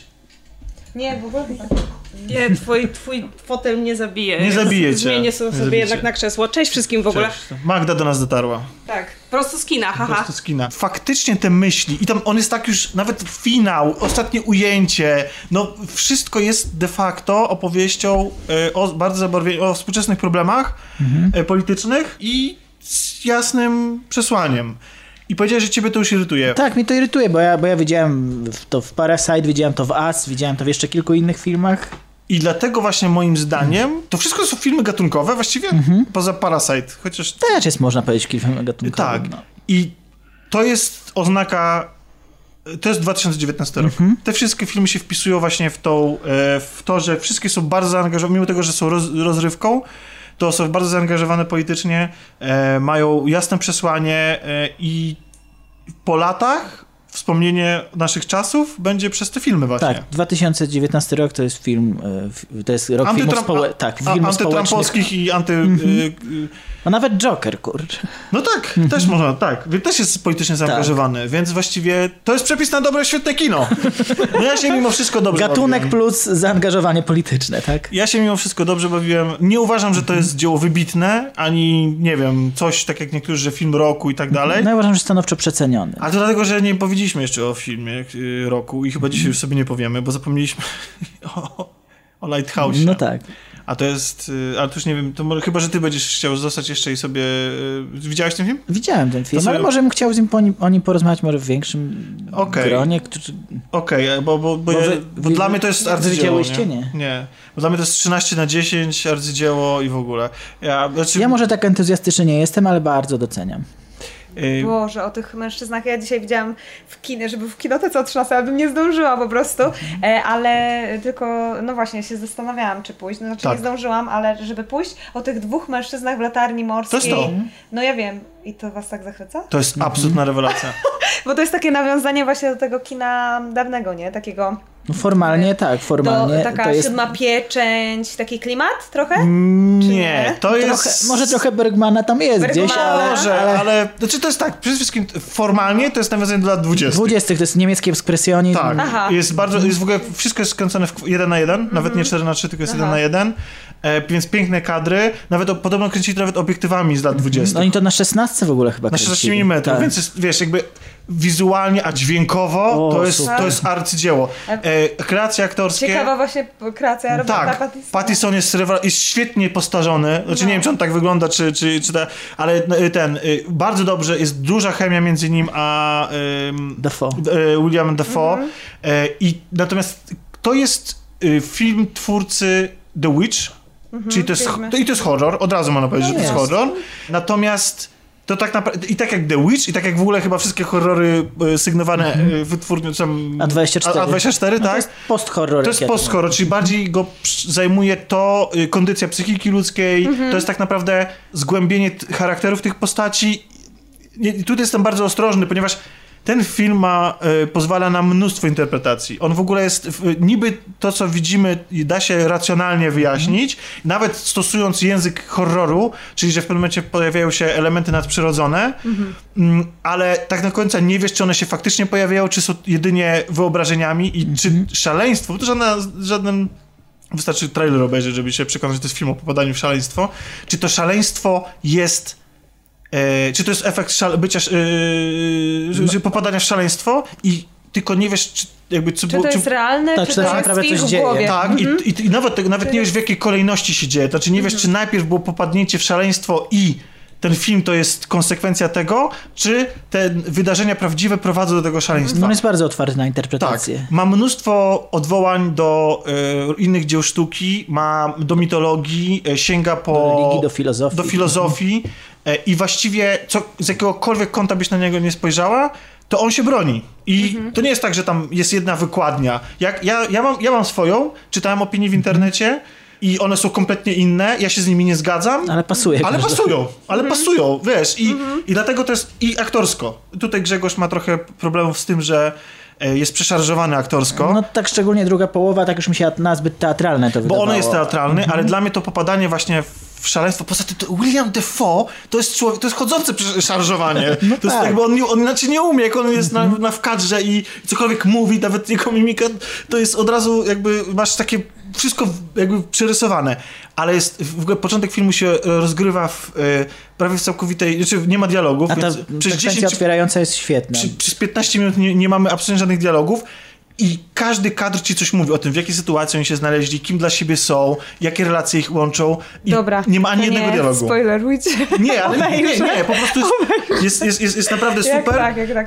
Ja się go nie tyle bałem, bo to nie jest taki horror, żeby No się wiem, go bać, właśnie, bo to jest jeszcze taki horror, ja mogę zaakceptować, dlatego... ale jest taki, ale jest w tym coś przerażającego, no, w sensie i, i efekty specjalne, w ogóle to jest jak na film, który jest w ogóle wydaje się jako taki niskobudżetowy, jakiś taki właśnie skromny, to później się dowiadujesz, że oni oni całą tą scenografię wybudowali, Zbudowali. że ta, wiesz, że ta latarnia morska jest wybudowana, że w ogóle e, nagle się okazuje, że cztery strony napisów końcowych to są e, ludzie od efektów specjalnych, a ty w ogóle oglądasz ten film i w ogóle tego kompletnie tego nie zauważasz, nie? A potem sobie myślisz, no tak, no pewnie ptaki były cyfrowe, ale w przeciwieństwie do Irlandczyka to jest tak świetnie zrobione, że kurde, może gdyby y, Irlandczyk nie był robiony y, tak czysto, tylko był robiony, stylizowany właśnie, wiesz, zniszczony trochę Aha, taśmą z lat, y, na lata 70., 60. Żeby nie było tak chamsko cyfrówką tak, robione. może, może to by y, to broniło, nie? Może, te, Może było lepiej rzeczywiście No. jeszcze. Także y, mieliśmy o tym nie mówić, a jednak powiedzieliśmy, chociaż Tak, Grzegorz, jaką masz jeszcze ten? Jaki zarzut jeszcze mam? E, Znaczy, moim zdaniem trochę mimo wszystko z symbolizmem prze, przesycony.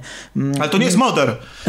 No nie, jest nie, nie. takie, no bo, no. Albo to, bo, bo Mader miał e, jednolitą wykładnię właściwie i, i po prostu zaakceptuj ją i koniec. Nie, nie było tak jakby wiele możliwości interpretacji. Tu jest aż za dużo możliwości interpretacji i nie jestem pewien, czy e, Eggers się trochę tym nie pogubił, że o, jeszcze dowalmy to, jeszcze tutaj dajmy mitologię grecką, a tu jeszcze dajmy taki symbol, tu jeszcze taki i, czy, i może coś z tego wyniosą. Takie, takie miałem wrażenie, że, że on po prostu troszeczkę nas Rozumiem. zasypał tym. Ja akurat Dlatego ja to pewnie o tym jako, może, jako zaletę. może jeszcze o tym porozmawiamy, ale dla mnie, ja ten e, film czytam przede wszystkim na poziomie e, religijnym.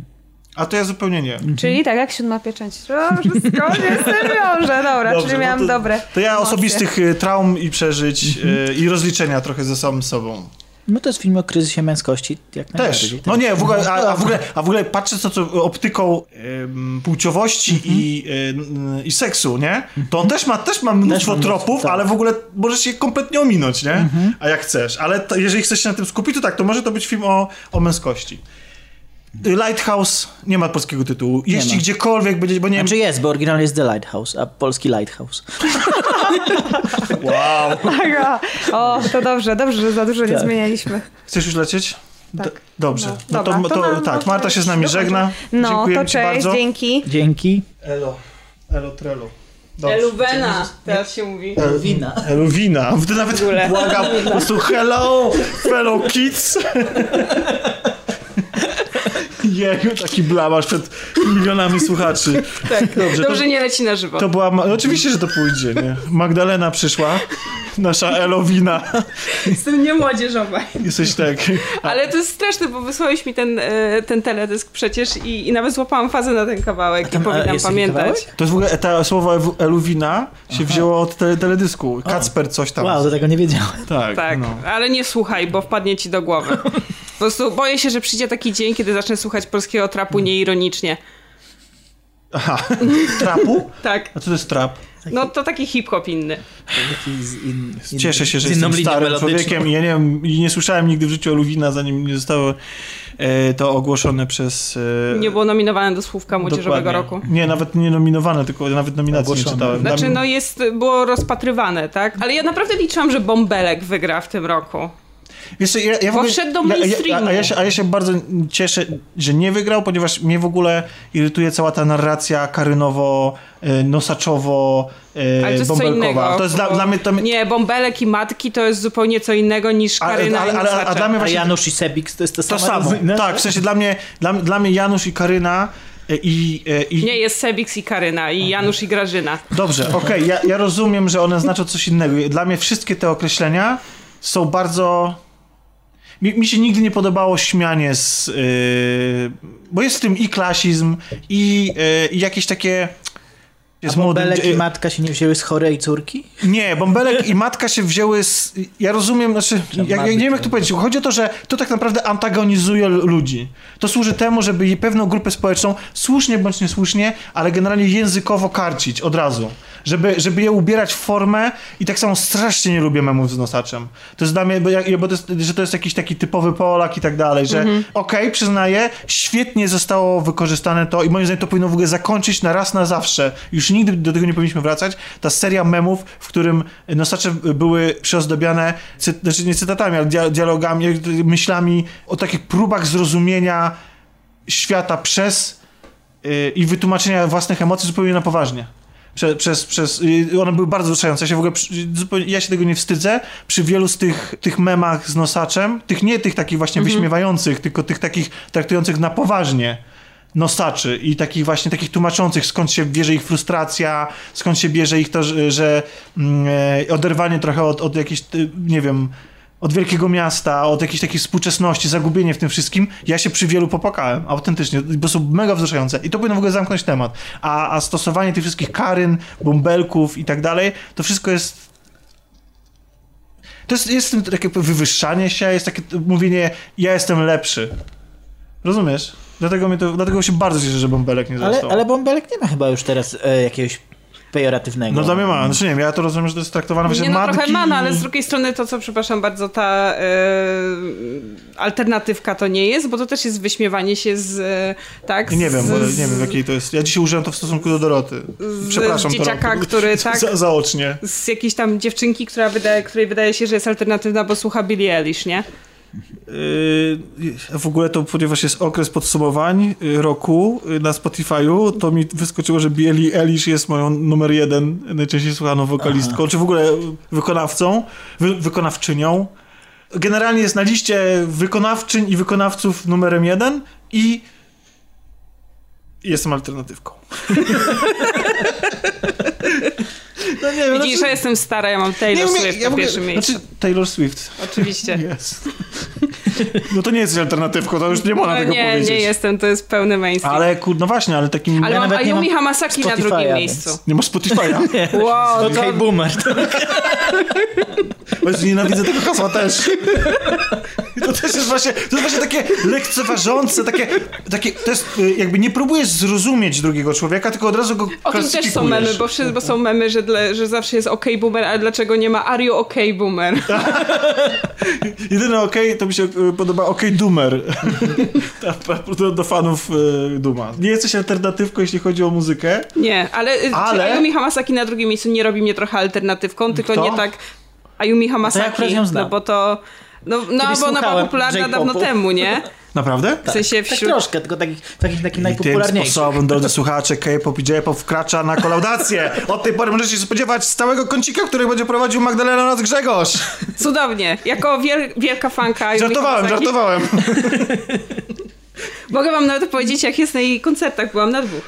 Wiecie, ale to jest dobry pomysł. Poświęcimy sobie kiedyś któryś odcinek po prostu na to, albo część sporo odcinka, może więcej osób będzie zainteresowanych. Tak. Chciałem powiedzieć, że nie jesteś alternatywką, jeśli chodzi o muzykę, ale jesteś alternatywką chyba, jeśli chodzi o filmy, skoro cię zapędziło na pięć smaków. Czy ja wiem, czy to już jest takie alternatywne? Tam A nie, czekaj, na czym ty dzisiaj byłaś? Dzisiaj Na byłaś na Nie, dzisiaj byłam na Watch Dogsach w To może o tym wolisz opowiedzieć? Kurczę, jedno i drugie jest super. W ogóle to chciałam o Frozen, ale wiem, że nikt nie chce Frozen, bo to jest za bardzo mainstreamowe, ale muszę gdzieś wylać swój jad na ten film. O, to takie rzeczy to chcemy. Dobra, to teraz szybko No, pogadamy nie. sobie o tym, o, e, o, azjatyckim. o kinie azjatyckim. Pięć smaków. Dobrze, bo, ty, pięć ty, smaków. bo Grzegorz, ty też byłeś? No oczywiście. Ile, ile, ile dziesiątek filmów widziałeś? 27 filmów. 27 filmów. Tak. Wow! Ty nie masz życia. W trakcie tej jednej edycji? Wow! Czyli na, a było 36? Wow, ale Wow. skreślałeś się takie bingo grałeś? Wow!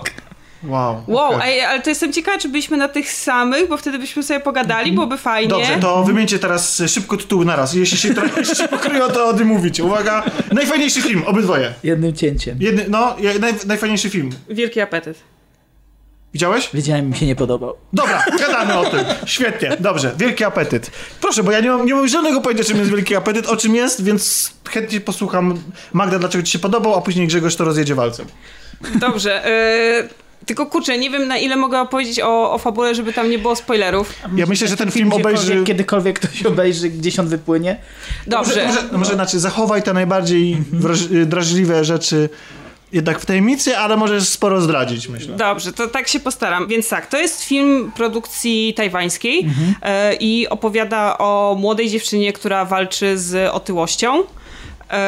I to, co. y, Pomijając już to, że ja w ogóle odebrałam ten film bardzo personalnie, bo sama mam problem z wagą, to jeszcze dla mnie ten film był ważny, bo bardzo dużo rzeczy robił dobrze moim zdaniem. Bardzo dużo rzeczy robił źle, w sensie pokazywał, jak ona się stara z, tym, z tą otyłością wygrać e, poprzez różne ćwiczenia, dołączanie do klubów, partycypację w e, jakichś e, kursach walki z otyłością. To są rzeczy, które są teraz bardzo na topie w Chinach, bo tam są całe kampy dla dzieci, które mają z tym problem. To jest w ogóle rosnący problem z tej okazji też, że Azja się coraz bardziej otwiera na Stany, wchodzą różne fast foody i tak dalej. Zresztą ich kuchnia też tak naprawdę jest dość, dość tłusta i bogata w węglowodany, no, bo kaman ryż. Em, ale- Makaron, prawda? tak, ale mimo wszystko y, zawsze jednak to był taki naród dość szczupły.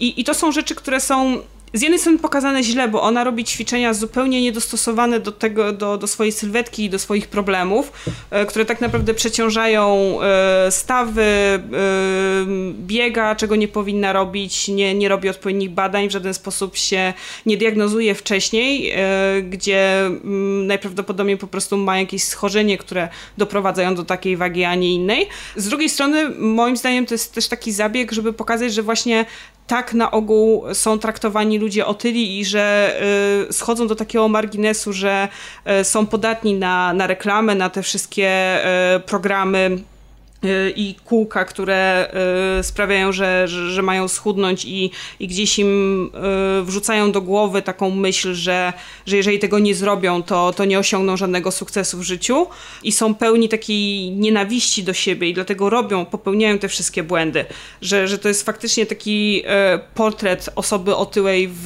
w Azji, a to, co mi się najbardziej w tym filmie podobało, to jest... em, to jest pokazanie tej dyskryminacji e, w ten sposób, że ta kobieta pracuje w przedszkolu i pewnego dnia zauważa, że jeden z chłopców przebiera się w sukienkę i ma problem ze swoją tożsamością płciową. I te dwa przypadki są zestawione ze sobą jako równość, w sensie, że jedno i drugie jest równie mocno dyskryminowane, a nawet film trochę sugeruje, że jej otyłość jest jeszcze czymś gorszym w oczach społeczeństwa niż to, że chłopiec ma, ma problem z, ze swoją tożsamością płciową. Znaczy, Znaczy, bo on nie ma problemu, się to tak? ukrywać, to on to ukrywał, a ona tak. Tak. jakby nie mogła ukryć. Tak, ona nie może ukryć Mhm. tego, że jest gruba, tak? E, czy tam no, ma problem z wagą, nie wiem na ile tutaj musimy uważać na język, tak? Mhm. Bo w internecie podobno nie wolno mówić, że jest się grubym bądź otyłym. Znaczy, ja, ponieważ ja ważyłem 150 kilo, później ważyłem 71, a teraz ważę mm, dużo, to mogę śmiało powiedzieć, że jestem gruby, byłem gruby i mi nic do tego. W sensie nikomu, po prostu tak uważam. Mhm. Nie... Nie? Znaczy nie mówię, że... Że, Że jestem gruby. Że, jesteś... Ale jestem, ale No, jestem. ja, Nie, ja, też, ja też jestem, No właśnie to, jest ale, ale właśnie to chodzi, znaczy w sensie, bo y, jakby ja rozumiem problemy z tym wynikające z języka, oczywiście jakby wagę języka, tego, że zwłaszcza jeśli się rozmawia z młodymi ludźmi, że, że to ich stygmatyzuje, że oni się zamykają i że to wcale nie pomaga, jeśli ci ludzie wytykają, bo jak jesteś gruby, to jesteś potworem dla całego świata. Znaczy w twoim własnym mniemaniu, bo oczywiście... No właśnie, i jak to wygląda z zewnątrz? Bo, bo film pokazuje to naprawdę, y, moim zdaniem troszkę za bardzo grubą krechą zostało podciągnięte, bo ona się y, spotyka z dyskryminacją właściwie w każdej dziedzinie życia i to tak zostało podciągnięte na maksa. To jest film fabularny, jak rozumiem, Tak. tak? Tak. Y, I wydaje mi się, że troszeczkę, może, znaczy pewnie taki był cel, żeby jeszcze mocniej uderzyć, ale wydaje mi się, że przesadzono w tym filmie. Znaczy, ja- nie wiem, jak jest w Chinach. E, W taj, tutaj akurat na Tajwanie, no ale to... Tak, okej, okay, Ale no- przepraszam, nie wiem, bo nie słuchałem początku.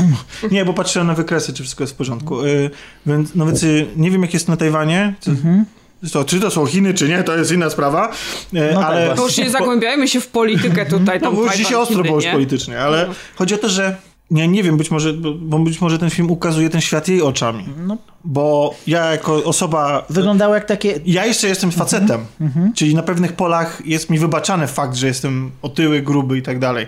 Albo na przykład ludzie, którzy znają mnie, jak że byłem chudy, ja przytyłem, więc oni wydaje mi się też mnie inaczej oceniają niż ci, którzy całe życie mnie znają przed grubego.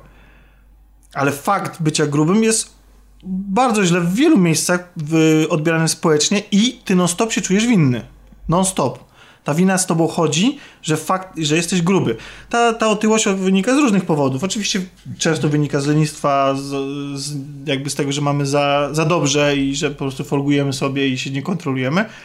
Są ludzie, którzy mają z tego powodu, są ludzie, którzy są chorobliwie z jakichś No tak, powodów też mogą choroby. być problemy zdrowotne. Ale w każdej z tych przypadków, kiedy chcesz cokolwiek zmienić, to jest musisz przede wszystkim stoczyć jakąś walkę sam ze sobą.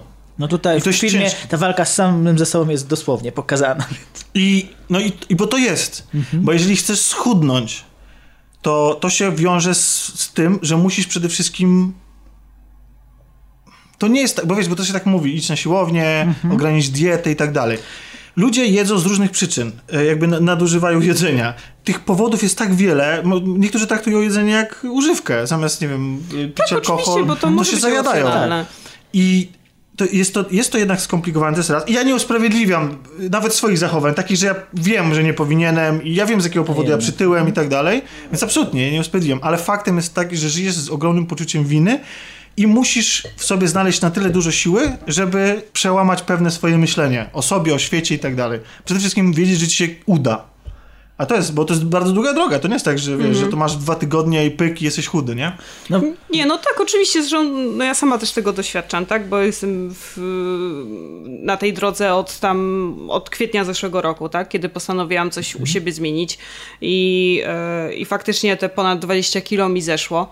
Dla mnie w tym filmie nie wiem, czy to specjalnie oni to zrobili, że pokazali ten brak edukacji, bo moim zdaniem to jest przede wszystkim brak edukacji w ogóle żywieniowej, tak, w społeczeństwie, że po prostu nie wiedzą, co tak naprawdę powinni to jeść. też, no i krytyka tych wszystkich programów odchudzających właśnie przede wszystkim, bo, bo one nie oferują ci właściwie nic ponad, ponad jakieś tam y, rady bardzo powierzchowne i tak jak powiedziałaś, nie wnikają w ogóle w, w przyczyny tę sferę tak, fizyczną na zasadzie takiej, żeby faktycznie wysłać na, na realne badania, tak? Za to jakieś periodyki próbują sprzedawać, e, które są oczywiście dużo droższe niż to, to samo, co dostanie się w aptece z, z podobnym składem, tylko dlatego, bo ma ich logo, jest sprzedawane u nich. No, dla mnie ten film był o tyle wstrząsający, że, że właśnie to zestawienie tego, że ona jest otyła z, z tym chłopcem, który identyfikuje się jako dziewczynka i nie może nikomu o tym powiedzieć. Wręcz jest powiedziane, że jego matka tego nie akceptuje i mu tego zabrania i to go w jakiś tam sposób blokuje. I pokazuje taki dość szokujący obraz, że faktycznie w Azji otyłość u kobiet jest po prostu tak dużym problemem. W sensie, no bo ja się tym ogólnie interesuję, tak? I kojarzę, że faktycznie y, to nie jest do końca przerysowanie, co, co takie sytuacje mają tam miejsce i, i może tak być faktycznie, że kobieta nie zostanie przyjęta do pracy nawet biurowej, nie takiej, gdzie musi się pokazywać, tak? Ale nawet biurowej ze względu po prostu na wagę, wiek, czy, e, e, czy, czy, czy swój em, status, tak? Czy jest e, w małżeństwie, czy nie. Swoją drogą na chwilę przerwę, że ostatnio czytałem o tym, że w Japonii jest jeszcze większy hard, znaczy większy, jest w ogóle absurdalny hardcore pod tym względem, w sensie absurdalny do absurdalnych sytuacji dochodzi, mianowicie kobiety są zmuszane do tego, żeby pracować na obcasach Tak. i nie wolno im nosić okularów.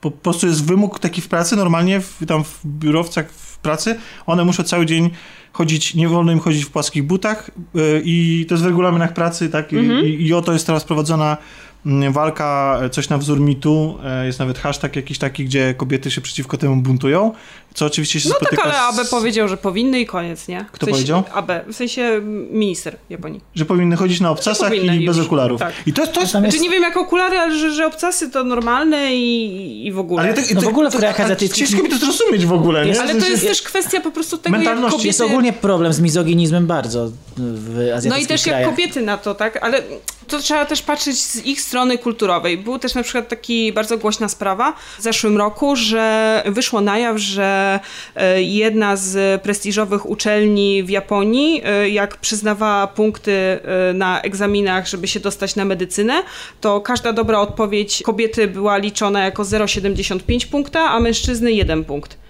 I po prostu kobiety były skazane na to, żeby mieć niższe wyniki i mniej kobiet dostawało się na studia. Wow. I, e, I uczelnia e, powiedziała, że oczywiście, że tak robiła i że to jest ze względu na to, że większość kobiet odbywa te studia, potem idzie na staż, poznaje przyszłych mężów i rezygnuje z pracy. I oni po prostu wolą dać te miejsca mężczyznom, którzy będą pracować Faktycznie przez pracować. lata. Tak? I z jednej strony oczywiście wielkie hurdur, że no jak to tak dyskryminacja kobiet, ale jak popatrzysz na to kulturowo i, za, i, i faktycznie przeanalizujesz te dane, no to może oni faktycznie robią więcej dobra dając miejsca tym, którzy będą pracować w zawodzie. No, nie, to trzeba no, ale to trzeba zmienić, to trzeba zmienić na poziomie tego, kiedy, znaczy zachęcać te kobiety, żeby pracowały, nie? No tak, żeby pracowały, no ale z, jeżeli kultura jest taka od wieków, że one rezygnują i to się same chcą. Czasem To są nie jest to zmuszane, samo, ale- ale- ale- a, a czasem same No tak, ale, chcą, ale tak? To, jest, to, jest, to polega na tym, że dlatego, że jest jakiś ład kulturowy, do którego jesteś przyzwyczajony i uważasz, że to jest normalne. I No tak. łatwiej tobie jest też, trochę łatwiej jest też postępować według tego ładu, niż się przeciwko niemu buntować. Oczywiście, no bo co powie rodzina, co powie lokalna społeczność i tak dalej. Poza tym uważasz, że, że te, no i jakby kobiety na zachodzie y, walczą o to od lat, zresztą nie, to się nie wzięło od, od teraz, tylko od zawsze, o różne prawa, więc one są przyzwyczajone trochę do walki o swoje. Co swoją drogą jest zaskakujące, że mimo tylu lat, tylu dziesięcioleci walki o to, feministek, szufrażystek i, i, i, i, i fal kolejnych i tak dalej, to nadal mają o co walczyć. To jest, to jest absurd, co?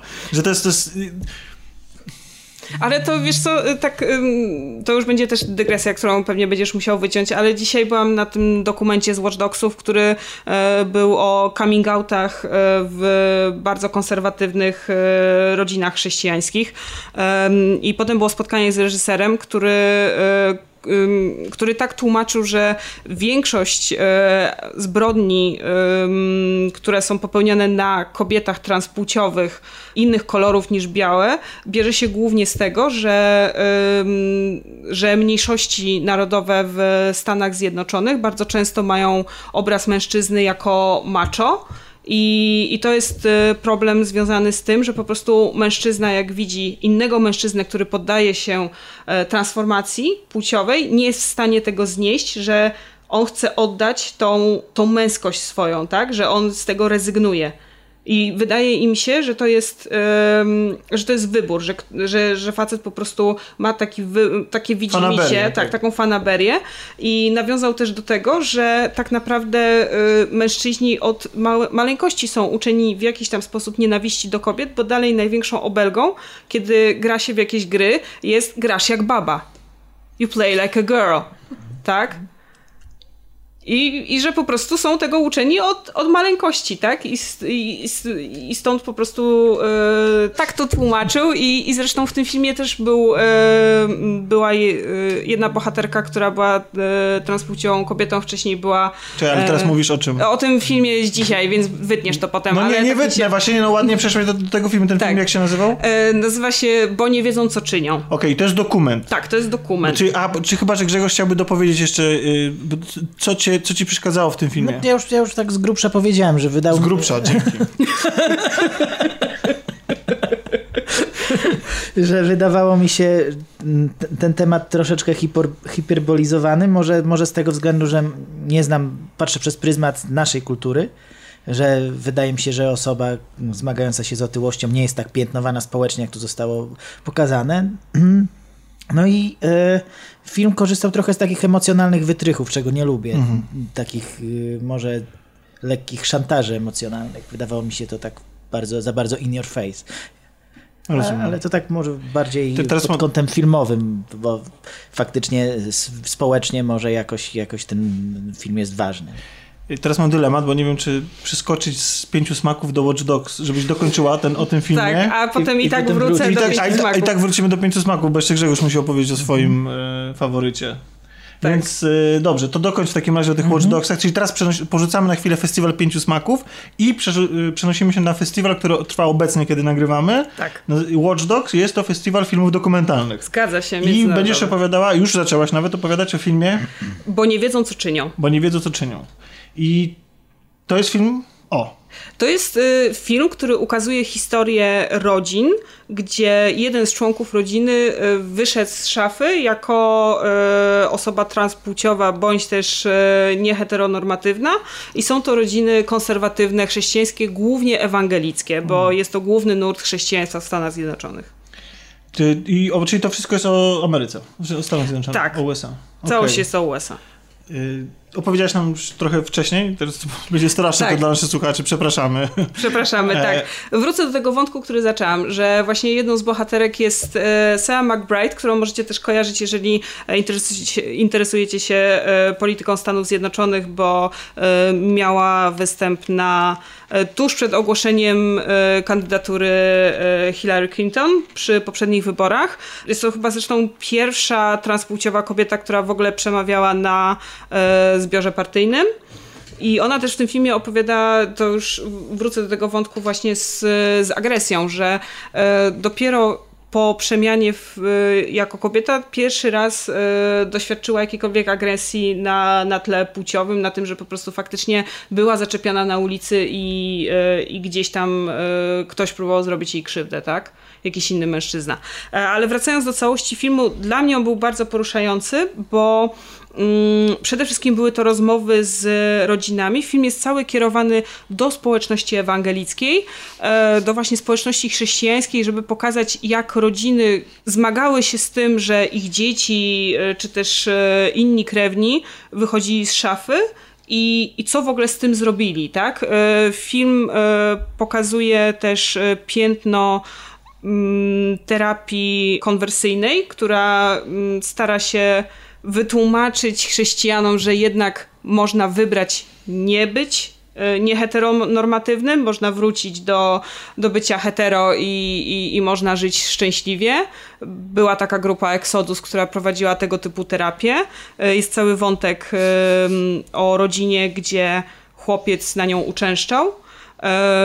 Jest właśnie wątek transpłciowy Sary, jest e, wątek e, chłopaka, który pochodzi z Puerto Rico, ale mieszkał w Orlando i był, znaczy jego przyjaciele zmarli w trakcie strzelaniny w, w Orlando. To był 2016 chyba. Nie pamiętam dokładnie, który to był rok. I, I moim zdaniem film w ogóle jest y, pięknie, pięknie zrobiony, bo y, nie ocenia żadnej ze stron tak do końca, zostawia ocenę y, widzowi i y, stara się w ogóle pokazać y, i z perspektywy konserwatystów, i z perspektywy ludzi, których dotyka ten problem, jak sobie mogą z tym poradzić, jakie są, jakie są metody. I przede wszystkim jest, taki bardzo, jest takim wsparciem. W sensie wydaje mi się, że każda osoba, która chciałaby wyjść z szafy, jest z takiej rodziny konserwatywnej, mogłaby śmiało go pokazać swoim rodzicom, rodzinie, przyjaciołom, we wspólnocie, e, żeby po prostu łatwiej było im zrozumieć z tym, e, z czym musi sama walczyć wewnętrznie. Bardzo polecam, bardzo, bardzo emocjonalne kino dla Kiedy mnie. jest festiwal? Festiwal trwa do czwartku bodajże. No to już, to jak słuchacie, to na ale obawiam się, ale obawiam się, że to jest w ogóle ostatni, e, ostatni dzisiaj był pokaz. Dlatego się spóźniłam, przepraszam. Ale możliwe, że będą potem dostępne na VOD, Tak, bo... często te dokumenty wypływają gdzieś na... Tak, zresztą i filmy z Pięciu Smaków, i filmy z e, Watch Dogs są dostępne na, na VOD. W sensie na VOD.pl, niektóre. Niektóre, E, i, i, polecam po prostu sprawdzać, czy, czy, czy będzie on dostępny. Pierwszy film tego reżysera jest dostępny na iTunes i na Amazonie. Dzisiaj o tym opowiadał, bo było jeszcze spotkanie z reżyserem. Em, więc y, tam pewnie też będzie można znaleźć y, i ten. Tytuł? Polecam każdemu. Y, tytuł jeszcze raz powtórzę, bo nie wiedzą, co czynią. Tak, Dobrze. i mam nadzieję też, że w ogóle nakręci kolejny. Tak się jeszcze pochwalę, bo jeszcze zostałam po, po filmie na tym spotkaniu i, e, i zapytałam się reżysera, czy, czy może planuje kolejne filmy, bo jako ktoś, kto tam pracuje, pracował w social mediach, bardzo interesuje mnie taka kwestia, jak to się rozwija w mm, tej erze digitalizacji. No bo on nakręcił ten film e, pokazując głównie społeczności lokalne i wszystkie wspólnoty wokół kościoła, ale wszystko w, tak in real life, jak to tam się mówi językiem internetowym. A bardzo mnie interesuje, jak, e, jak, jak Kościół wykorzysta internet do właśnie szerzenia e, swoich swoich poglądów na, na temat anty bądź pro LGBTQ, no bo kojarzę, że społeczności LGBTQ siedzą mocno w internecie i faktycznie w, w mediach społecznościowych mają różne swoje grupy i tak dalej, a, a jestem ciekawa po prostu jak, e, jak ta druga strona będzie chciała wykorzystać e, digital do tego i, i mam nadzieję, że zajmie się też tym problemem i, i spróbuje go rozgryźć i pokazać e, na swoim kolejnym filmie. Zepsułaś mi Bridge'a, więc po prostu przejdę od razu do Grzegorza wracamy do festi- na festiwal Pięć Smaków, gdzie Tak. Grzegorz widział cudowny film, którym jest zafascynowany. Widziałem świetny film, trochę po prostu spuścimy trochę powietrza i, zajmiemy się czymś le- lżejszym. O, czy to jest balon? Nie, akurat nie. Nie jest to Balon. Okej. Chociaż Balon też jest świetnym filmem, ale chciałbym teraz powiedzieć o czymś innym. Obejrzałem film w ramach, to było w ramach nocnego maratonu, który, który co roku festiwal może się poszczycić. W tym roku tematyka to były filmy zombie. No i ja jako sceptycznie nastawiony do, do filmów o zombie, bo pomyślałem, ile jeszcze, co nowego mo można powiedzieć w, w tym temacie. Zostałem bardzo, bardzo mile zaskoczony. A mm, mam na myśli film, którego polski tytuł to Jednym cięciem, a, a światowy y, One Cut of the Dead. Y, Czyli nawiązuje już do, do, do słynnej serii Romero samym tytułem. A mm, w ogóle z tym filmem jest ciekawa sprawa, bo został nakręcony za jedyne 25 tysięcy dolarów, co jest sumą wręcz no jak na e, nieamatorską produkcję i jest no, śmieszną sumą. W ramach w ogóle warsztatów filmowych, także taki trochę passion project, którego właściwie nikt się nie spodziewał większego sukcesu, a okazuje się, że film zarobił ponad tysiąc, tysiąckrotną, to poza, zwrócił się ponad tysiąckrotnie. E, no rzeczywiście problem z tym filmem mam, znaczy problem z mówieniem o tym filmie mam taki, że y, on został nakręcony w ten sposób, że jak zdradzę cokolwiek właściwie z fabuły, to popsuje ludziom zabawę. I dlatego cholernie ciężko się, się o, o nim mówi.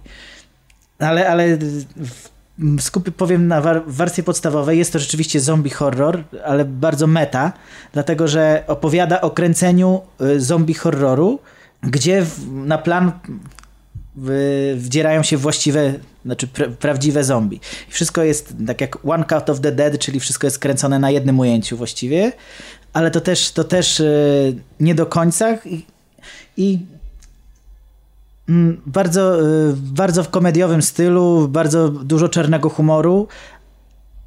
Tylko, że no właśnie, pomyślicie sobie, co, co w tym nowego, co w tym jakiegokolwiek odkrywczego, zrobić zombie movie na wesoło, nawet kręcony w jednym ujęciu i, i warty, nie wiem, paczkę fajek, nie? Co w tym może być ciekawego.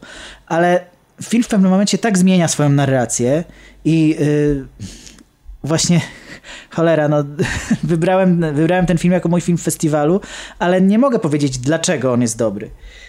Powinni, myślę, że ten film wypłynie gdzieś. y, Gdzieś się przekonacie, zobaczycie go, bo jakbym, jakbym zdradził, co się dalej dzieje, popsuje wszystko.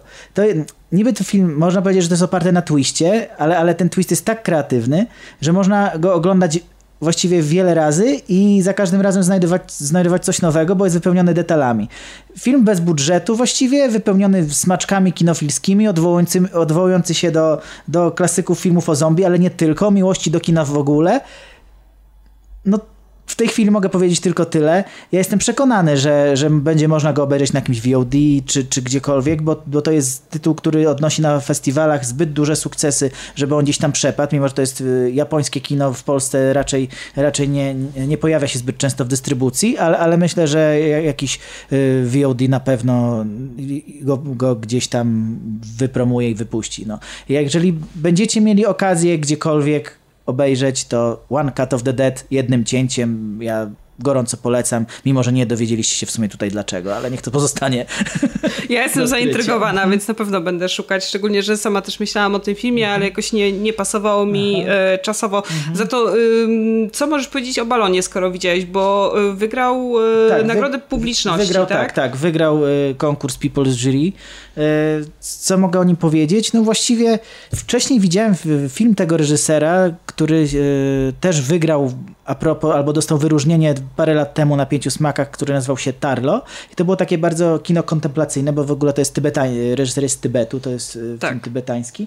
Y, Więc to było takie bardzo kino kontemplacyjne, takie slow cinema, w którym, y, y, którym można napawać się jednym kadrem przez 15 minut właściwie i, i, i teoretycznie nic się nie dzieje. I myślałem, że Balon też będzie podobnym filmem, a okazuje się, że nie. Że y, to oczywiście tempo też To jest już dosyć... następny Tak, film? już następny film. Ja, Balon. właśnie to jest przykład tego, że tak naprawdę nie jestem tu w ogóle potrzebny. Dobra, dobra, tylko dlatego, bo byliśmy na tym samym, tak? Tak. To to o czym jest balon w takim Balon. Balon jest właściwie o, poniekąd o y, konflikcie tradycji i postępu w, na tybetańskiej wsi, albo o edukacji seksualnej w, w Tybecie, można powiedzieć. Tytułowym... Nie widziałaś? Nie, niestety Balona nie, ale widziałam drugi film tego reżysera, który był E, teraz Jimpa, na... tak? Tak, czyli Jimpa. A, a więc- Jimpa akurat nie widziałem. No to świetnie, to to o balonie, ty o Jimpie.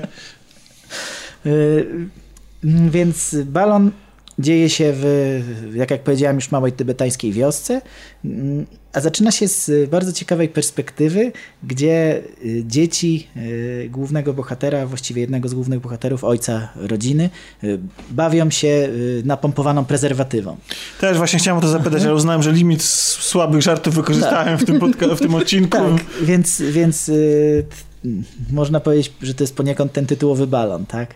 Y, Bawią się nim jak balonem, bo znaleźli, znaleźli u, ojca pod poduszką, nadmuchali sobie i, i myśleli, że to jest, że to jest fajna zabawka. No, I wychodzimy właśnie od takiej prostej w gruncie rzeczy komedii y, do, do, do pytań, jak, jak wygląda edukacja seksualna, jak y, podchodzą do y, Tybetańczycy tak sk- Czy skrajnie konserwatywni, różni- tak. Mocno się różni od polskiej. E, Właściwie różni się mocno, ale tam, ale, ale dochodzą. Ale polskiej przed reformą czy po reformie?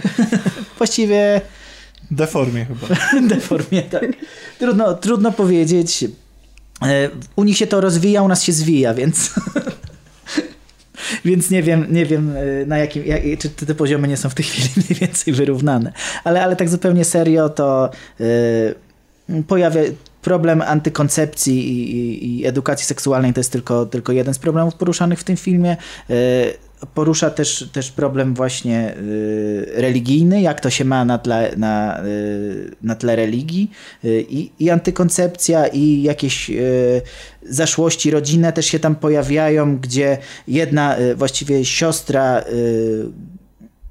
siostra głównej bohaterki, można powiedzieć żony tego, tego faceta, tych dzieci, yy, wstąpiła do klasztoru z jakiegoś, z jakiegoś powodu. I to też, to też jest bardzo ważny temat, z jakiego, bo tam się czu, czuła się winna yy, z, z z powodu swojej przeszłości i też związku z facetem. I też, też, też to się właśnie wszystko sprowadza do tych relacji.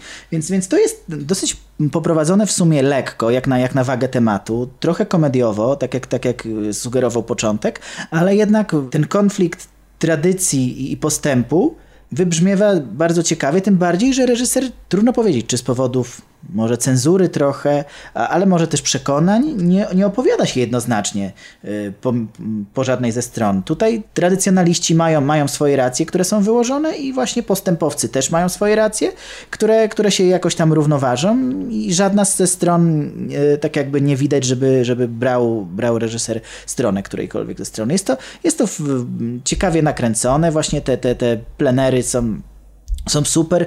Y, Kamera, kamera raz się potrafi zatrzymać właśnie statycznie, a, a raz bardzo, bardzo te ujęcia są dynamiczne. Na, na przykład y, te, te, te pierwsze ujęcie, o którym mówiłem, mamy taki trochę zamglony obraz i okazuje się, że to jest y, kamera jest przez tą napompowaną prezerwatywę. Widzimy, stąd ten obraz jest tak zamglony. Więc różne takie, takie sztuczki formalne też stosuje. Ja się po poprzednim filmie, tak jak powiedziałem, po tym, po tym bardzo stonowanym Tarlo się spodziewałem czegoś dużo bardziej zachowawczego, takiego kontemplacyjnego, a tu dostaliśmy dosyć naprawdę ciekawe kino, w sumie obyczajowe. Więc ja więc Balon też jak najbardziej polecam, bo tym bardziej, że to zwycięzca właśnie y, festiwalu.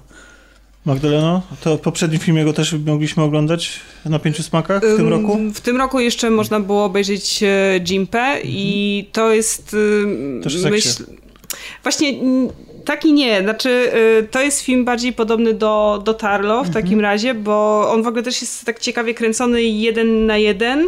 Ciekawe jest jeszcze w tym y, filmie to, że oni go kręcili na bardzo dużych wysokościach, gdzie jest y, problem, żeby właściwie i oddychać i, i długo tam przebywać, jeżeli ktoś nie jest do tego przyzwyczajony od, od maleńkości.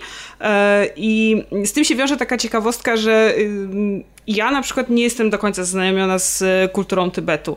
I, i poszłam na ten film zupełnie nie czytając o, o tym, jak, jak ona się ma do, e, do całokształtu kultury chińskiej, czy, czy czym się wyróżnia, tak? I, i to jest opowieść, która jest adaptacją dwóch noweli, w tym jedna nazywa się Przejechałem owce, e, czy tam potrąciłem owce i faktycznie y, w otwierającej scenie filmu nasz główny bohater, czyli Jimpa, który jedzie sobie ciężarówką, przejeżdża owce. No i dla mnie to było takie okej, no potrącił tam, przejechał tę owcę, wziął ją sobie do, do ciężarówki, jedzie sobie z nią dalej i dopiero na spotkaniu z reżyserem, które było po, po filmie, reżyser uświadomił mi, że na tak dużej wysokości nikt y, nie pasłby owiec, bo, bo po prostu one by tam nie przetrwały i tego się tam nie robi, więc y, to jest takie już oderwanie i, y, i, że ten film jest pełen jakichś sprzeczności i, i rzeczy, które nie, nie, nie miałyby prawa mieć miejsca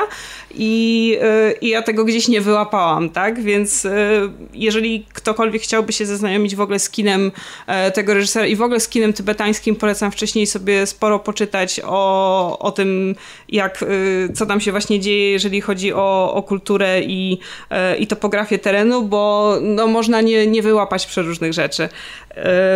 I film właściwie trudno powiedzieć o czym jest, poza tym, że jest to taki trochę film drogi, bo główny bohater głównie jedzie do punktu A i potem z tego punktu A gdzieś wraca. W trakcie tej drogi spotyka innego człowieka, który jedzie do, do wsi, żeby kogoś tam zamordować. I, I właściwie nie jest do końca powiedziane dlaczego, i, ym, i, i nie jest ten wątek rozwiązany. Tam niektóre rzeczy dzieją się w sferze snów, i, i nie do końca wiadomo, czy to, co widzimy na ekranie, zadziało się naprawdę, czy, czy jest kolejną abstrakcją, którą pokazuje nam reżyser. Ja taka wyszłam z tego seansu przekonana, że na pewno chce się zapoznać z innymi, e, z innymi tworami tego reżysera, a z drugiej strony taka e, w ogóle zdziwiona, że, że, że, że to wszystko się tam dzieje, że, że Tybet jest w ogóle tak bardzo e, aktywny kulturowo, że w ogóle e, reżyser wytłumaczył nam, że, że stara się obsadzać w swoich filmach tylko i wyłącznie tybetańskich aktorów, tak? Że, e, że stara się jak najbardziej zgłębić e, kulturę tego regionu, która oczy, oczywiście jego filmy muszą jeszcze przejść przez cenzurę, tak? E, Dodatkowo e, ten film był współprodukowany przez studio, którym zarządza e, Wong Kar Wan, tak? Wong Dobrze? Kar-wai. Mhm, tak, I, i też wspomagał tę produkcję, pomagał przy, przy postprodukcji e, tego filmu, więc e, o to też były pytania od, e, od publiczności. Myślę, że bardzo ciekawy obraz, dla mnie na pewno bardzo ciekawy obraz, bo raz, że właśnie jeden na jeden, że piękne po prostu krajobrazy Tybetu, zupełnie inna kultura i, i coś, z czym w ogóle nie miałam wcześniej styczności. Jest to mój pierwszy tybetański film i, i w ogóle takie otwarcie na świat, bo to jest tak, że ja zdaję sobie sprawę, że jest taki region w Chinach, ale zupełnie nie zdawałam sobie sprawy, jak bardzo on jest jednak e, Odrębny. tak, odrębny i, i że w ogóle filmy z tego regionu gdzieś mogą wypłynąć tak, żebym mogła sobie pójść po prostu do Muranowa i obejrzeć, tak? Dla mnie super przeżycie. Tak, jeszcze tylko dodam w ramach uzupełnienia, że y, Jinpa będzie u nas w polskiej dystrybucji. Pięć smaków wypuści do regularnej dystrybucji w przyszłym roku, więc jeszcze będzie można to w kinie obejrzeć. Cudownie. Doskonała wiadomość na koniec podcastu. Chyba, że chcecie coś koniecznie Nie, nie, nie, nie, koniecznie, bo ja widziałam jeszcze, znaczy tak pokrótce tylko dodam o, o reszcie filmów, które widziałam. Mam nadzieję, że jeszcze chwilę podyskutujemy. Możemy jeszcze chwilę? Dobrze, to ja tylko jeszcze na prędce powiem, co widziałam, bo raz, że byłam na spotkaniu, ym, które dotyczyło reklam w Azji. Była, y, była pokazówka, tam chyba 45 minut reklam i było spotkanie z, ym, z reżyserem reklam, z, z kimś tam ze studia, y, które produkuje reklamy. A ja tylko tak uzupełnię, że y, dla tych, co nie byli nigdy na festiwalu na Pięciu Smakach, że przed każdym filmem lecą wspaniałe y, azjatyckie reklamy. Tak, Więc- ale więc to- niestety set jest dosyć taki... Mm, Bifonu.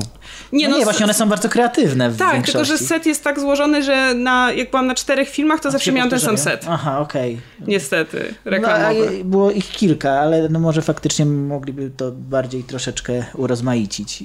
Ale, ale w każdym razie nawet dla te reklamy warto, warto zobaczyć. Tak, one są naprawdę kreatywne i, i właśnie było takie spotkanie z em, jeszcze z, z producentami reklam, z, z ludźmi, którzy zajmują się kreowaniem treści e, reklamowych, którzy omawiali e, te wszystkie właśnie filmy reklamowe z Azji. Bardzo ciekawe, jeżeli ktokolwiek się interesuje reklamą, to, e, to polecam, jeżeli będą robili to przy następnej edycji festiwalu, bo raz, że te reklamy są świetne, a dwa, że mm, wypowiedzi niektórych ekspertów były naprawdę ciekawe, niektóre trochę oderwane i widać, że mogliby jednak trochę więcej poczytać o, o kulturze Azji, ale no już nie, nie będę się tutaj spierać, tak, za bardzo. Byłam jeszcze na dokumencie z Tajlandii o grupie idolek, o No, też BNK48 i jako, że to jest dokument, że jest o idolkach, to, to myślę, że jest takie em, każdy może sobie wyobrazić mniej więcej o czym będzie ten film, ale chciałam do niego nawiązać e, jeszcze mm, z tej okazji, że na Netflixie dalej dostępny jest e, dokument Tokyo Idols, który jest o tokijskich mniej znanych idolkach i też jest odrobinę powiedziane o, o AKB48, czyli o tej siostrzanej grupie.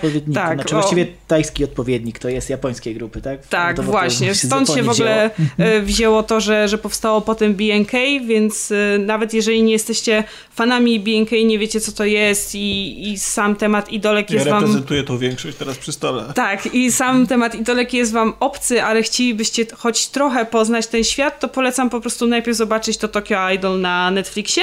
E, myślę, że tutaj łatwiej będzie się z tym zapoznać niż z tym BNK. Do tego jeszcze byłam na filmie, który nazywa się Z kości powstałeś i e, Też widziałem. on jest, ym, on jest całkiem ciekawy, ale głównie kulturowo tutaj myślę, że możemy dużo o nim nie dyskutować. On jest dostępny na VOD, każdy może go sobie wypożyczyć e, ze swojej Gdzie? strony. Chyba VOD.pl, tylko nie jestem pewien, czy jeszcze jest dostępny, czy był dostępny do, do końca listopada. A. Ale to, ale to trzeba zweryfikować. Tak, bo to pewnie- trzeba zweryfikować. Ym, On jest o tyle ciekawy, że cała fabuła y, krąży wokół... Tytuł powtórzcie, Z bo, kości powstałeś. bo część ludzi dopiero na VOD załączyło się z powrotem Dobrze, swoje, tak. swoje aktywne słuchanie, bo wiecie, bo to jest tak, że No się tak, słucha, tak. słucha, człowiek odpływa, jak go to tak niespecjalnie interesuje, a potem nagle, o, Jasne. czyli Że jednak mogę to to- zobaczyć. Tak, y, tytuł jeszcze raz to jest Z kości powstałeś i y, cały film kręci się wokół rytuału, który dalej jest, dalej jest wspierany na Okinawie. To jest ta najniżej, najniżej położony y, region Japonii, y, który polega na tym, że ciała zmarłych są chowane w trumnach, a po, cztery lata, a po czterech latach są odkopywane i są myte ich kości. I są chowani ponownie. Zapomniałem, jakie jest japońskie słowo właśnie, które jest oryginalnym tytułem filmu dla tego rytuału, ale teraz mi wypadło z głowy. Tak, mi też niestety. ym, A w jakim celu to robią? Jak to tłumaczą? to jest takie ostateczne pożegnanie ze, ze zmarłym, ale tam, znaczy tam jest w ogóle bardzo dużo nawiązań do duchowości, bo też jest powiedziane, że wyspa e, się dzieli na, na pół i że na wschodzie mieszkają żywi, a na zachodzie mieszkają zmarli i tam są cmentarze, bo słońce wschodzi dla tych, którzy takie mocno żyją, a animowe. Takie mangowe, nie? Senkotsu No się nazywa ten rytuał. I tutaj no, myślę, że każdy może sam ocenić film, e, wypożyczając go na VOD, jeżeli dalej jest dostępne. Znaleźć. szczególnie, że sama historia nie jest. e, nie jest jakoś super ciekawa, jest przełamywana ciekawymi motywami komediowymi, ale najciekawszy jest po prostu ten rytuał i ta kultura Okinały i, i dlatego polecam po prostu zapoznać się y, samemu. I mm, na ostatni rzut jeszcze trochę bym podyskutowała o Zabierz mnie do Saitamy, nie wiem czy widziałeś Też widziałem, tak, tak. które było po prostu cudowną kampową komedią i przyznam się szczerze, że poszłam na ten film głównie dlatego, że gra tam Gakt, który jest, był gwiazdą poprokowej sceny japońskiej w latach nastych i późnych latach 90. i z sentymentu Ja- po prostu do Gakta. Ja poszedłem dla aktorki drugiej, dla Fumi Nikaido, bo bardzo ją lubię ogólnie. No, czyli z dość prostych pobudek Jesteście poszliśmy tacy tani, na ten film. tacy prości. A dopiero jak, jak już na niego poszłam i zobaczyłam pierwsze animacje, to zauważyłam, że jest to adaptacja mangi, najprawdopodobniej zresztą e, twórcy Uteny, czyli dosyć e, ważnego dzieła, szczególnie dla polskiego fandomu, bo było mocno promowane przynajmniej na początku, kiedy manga i anime wchodziła do Polski. I e, Ale to jest aktorska adaptacja? Tak, tak. tak, to jest Ojej. Aktorska, ale ona wygląda jak manga właściwie. I, I charakteryzacja, i stroje, ekspresja jest tak bardzo To, no to mangowa. Netflix wygląda, jest pełen takich rzeczy. To, to jest taki kicz, tak? ale bardzo przyjemny. To jest kampowe, to nie jest kiczowe, to jest kampowe, Tak, okej? jest bardzo bo, znaczy, ja rozumiem, tylko właśnie ja nie znoszę tych adaptacji e, anime aktorskich. E, Bo, bo, bo one, nie wiem, to już jest, to już jest ten poziom estetyki, który Chyba- do mnie nie trafia zupełnie. Chyba tak. Nie? Chyba to jest ten poziom estetyki. Bo to jest po prostu jakby, bo to jest takie dosłowne przenoszenie kadrów anime czy mangi Tak. na film aktorski, co nie ma racji bytu. Tak, to bo jest jeszcze gdyby to było sztywne, takie, jest bo jeszcze, tak, bo jeszcze gdyby to było tak wystylizowane jak, nie wiem, Sin City, wiecie, Mhm. że, że, że to są animowane de facto kadry, to Mhm. są prawdziwi ludzie, ale to tak dużo, tak mocno z, zdigitalizowane jakby z Mhm. Pociągnięte efektami, że Że wygląda... to żywy komiks że jest, tak, tak? że to jest żywy komiks, to okej. Mhm. Ale to, co prezentują ze sobą ekranizacje mang i komiksów aktorskie, nie. Ja, obejrzałem dwie i powiedziałem, że już nigdy więcej tego błędu nie popełnię. To czemu powinienem ten obej to obejrzeć? Znaczy, sama historia jest moim zdaniem dość ciekawa, jest y, w ogóle kuriozalna, tak? Bo y, film No co ty? opowiada film opowiada o tym, że y, rodzina wiezie swoją córkę na ceremonię oświadczyn do Tokio, a oni są z Saitamy. To jest prefektura, która leży niedaleko Tokio, ale znana jest z tego, że nie ma dostępu do morza i bardzo z tego powodu płacze. I w ogóle jest e, tak jakby sprawia wrażenie dyskryminowanej, takiej, nie wiem, taki nasz Sosnowiec trochę. No może nie aż Sosnowiec, ale to... Pozdrawiamy Sosnowiec. Ale tak, to jest. Yy, no bo to są takie przedmieścia, tak, tak naprawdę. To jest trochę tak jak u nas w. Już może starczy tego zniechęcenia słuchaczy. Nie, nie chodzi o zniechęcenie, tylko próbuję, jak na przykład tak jak ja jestem z Warszawy, no to, to, no to myślę sobie, że dla mnie taką Saitamą byłby powiedzmy Pruszków, tak? Teraz zadaliśmy z Pruszkowem. Coś w ten deseń, czyli to są takie, takie wiesz, że to miasto, ale to już nie jest Warszawa. Ojej! Tam są, Dobra. tam są trzy razy tańsze mieszkania, ale jest tylko 30 minut do centrum pociągiem, więc ludzie tam robią sobie sypialnie, kiedy pracują w Warszawie. I takie, no to jest Tylko, że to jest deseń. do poziomu absurdu oczywiście. Tak, tak. No i ta rodzina y, wiezie córkę do Tokio. Ona się bardzo cieszy, że będzie wreszcie mieszkać właśnie w Tokio, pomimo tego, że z Saitamy i ona nie chce już być w tej Saitamie, a jej ojciec jest y, rdzennym Saitamajczykiem i jest z tego dumny i słuchają słuchowiska, które podobno jest y, wielką legendą o, zjednoczeń, y, o, o zjednoczeniu Japonii. I tu przenosimy się już do, do tego, co się dzieje w, w tej mandze, czyli do konfliktu między Saitamą a Tokio. I to jest taka zupełnie dziwna e, kreacja, która opowiada alternatywną historię tego, jak jakby Japonia się podzieliła po II wojnie światowej i to, że Tokio jako ta główna pre prefektura ze, ze stolicą e, nienawidzi Saitamy i wprowadza prawo, które zabrania Saitamajczykom wjeżdżania do Tokio. Ewentualnie mogą tam przebywać, jeżeli mają wystawione wizy. Są specjalne siły, które e, za pomocą specjalnych em, skanerów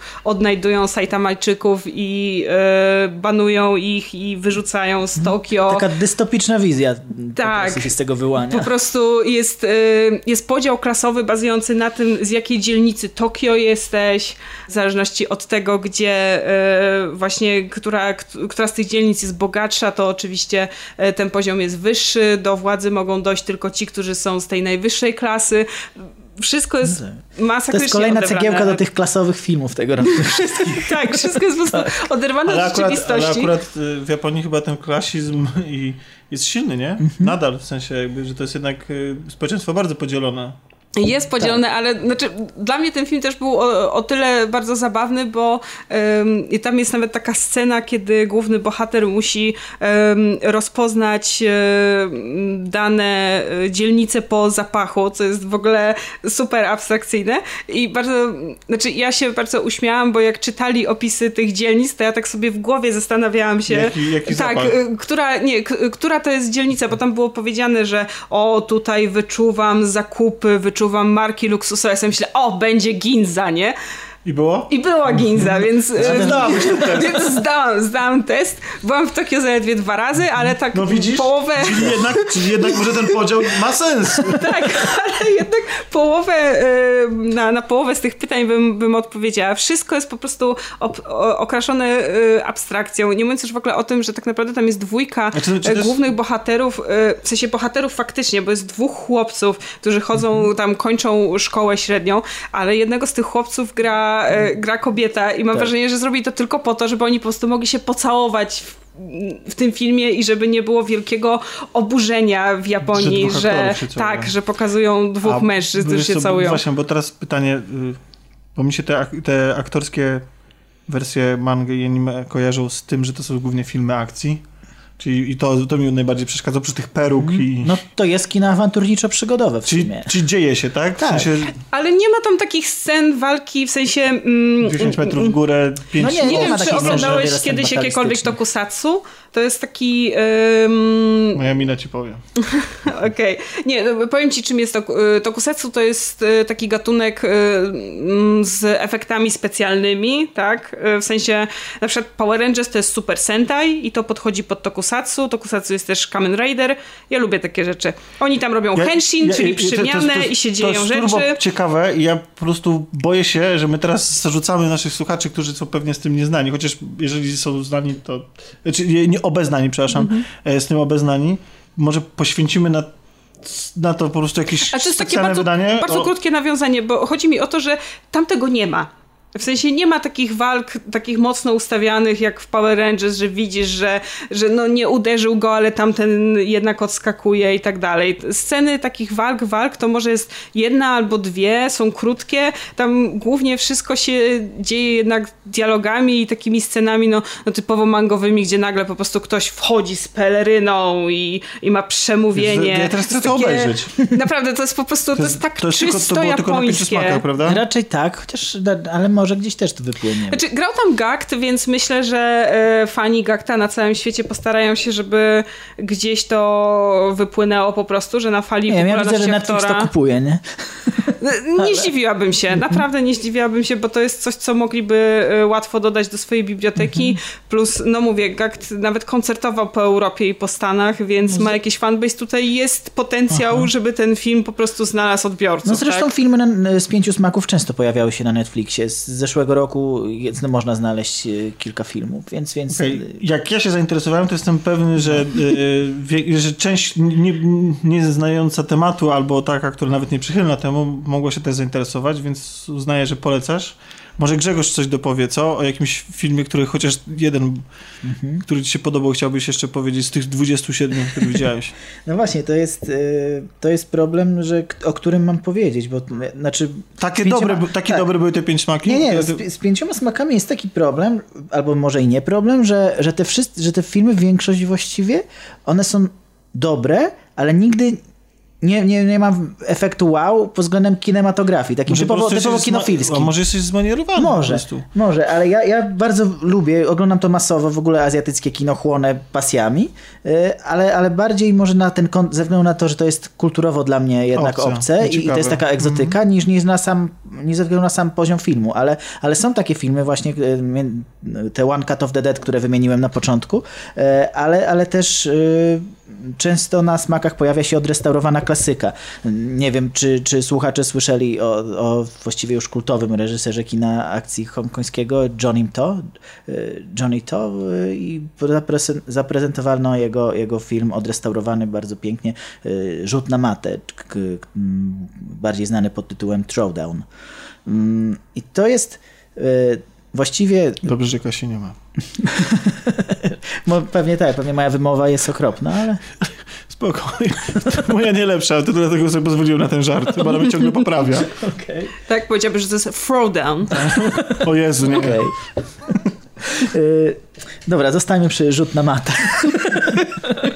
to jest z jednej strony hołd dla debiutu Akiry Kurosawy, czyli y, Sagi o Judo, ale z drugiej strony to jest rzecz bardzo odrębna. Wyobraźcie sobie film, gdzie y, w sumie y, bardzo, w bardzo komediowy sposób są przedstawione te, te, te pojedynki judo, e, ale, ale z drugiej strony bardzo jest pokazany taki miejski, miejski splin, y, taki lekko noirowy posmak tego, jakieś zadymione kluby, jazz i do tego judo. I, i trójka głównych bohaterów, To których to, totalnie brzmi jak anime jakieś.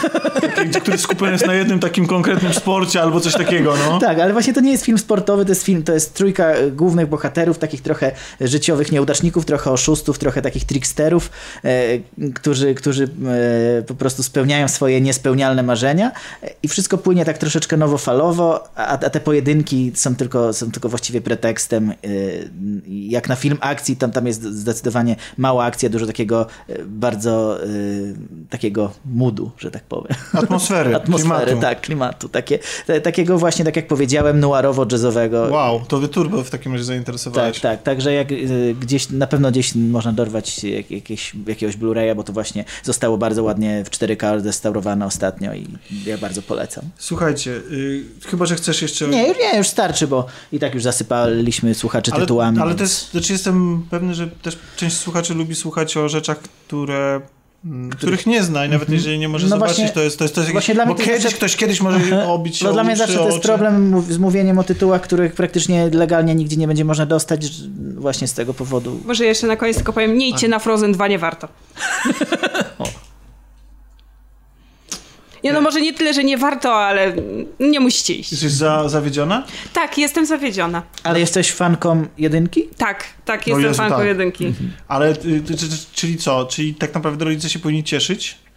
Bo nie będą Nie, musieli... rodzice i tak pójdą. Ale nie, nie będą, pójdą to pójdą, ale nie będą musieli kupować kolejnej serii Nie, zabawek nie, właśnie i kupią, słuchać jakiegoś motywu przewodniego? będą Właśnie, słuchać. właśnie jak ten motyw A przewodni? ja w ogóle chciałem, będzie... jeszcze, jeszcze, za- jeszcze zanim powiecie, to chciałem powiedzieć, że e, ostatnio e, trafiłem, znaczy trafiłem, ja oglądałem ten film, mm, piosenkę Moana You, You're Welcome i nie, właśnie chciałem się zapytać, jaka jest twoja ocena tej piosenki. Znasz ją? Da, oczywiście, ale mm, W sensie chodzi o to, że ostatnio na YouTubie mi to ona Aha. wyskoczyła i pos- No, no. postanowiłem kliknąć. To jest piosenka właśnie z Frozen 2, tak? Nie, nie, to jest z, Moany. A, tam- to chyba Wajany. która. Wajany w zależności od tego, gdzie tak. się urodziłeś. Dobra, to wiem o chyba, o którą ci chodzi. Ale chodzi o to, że y, chcesz powiedzieć, że nie, wy- nie widziałeś nigdy Wajany? nie widziałem Moany i Wajanę, tylko ta piosenka wtedy mnie nie urzekła, a teraz, w sensie, ogólnie film mi się podobał, jakby słuchacze... Może z dubbingiem oglądałeś, tak? No, no jasne, w Polsce w ogóle No można właśnie. bez? Chyba nie, ale Na Blu-rayu jak kupisz. Może faktycznie, może dlatego właśnie mnie nie kupiła, bo była po polsku. no tak.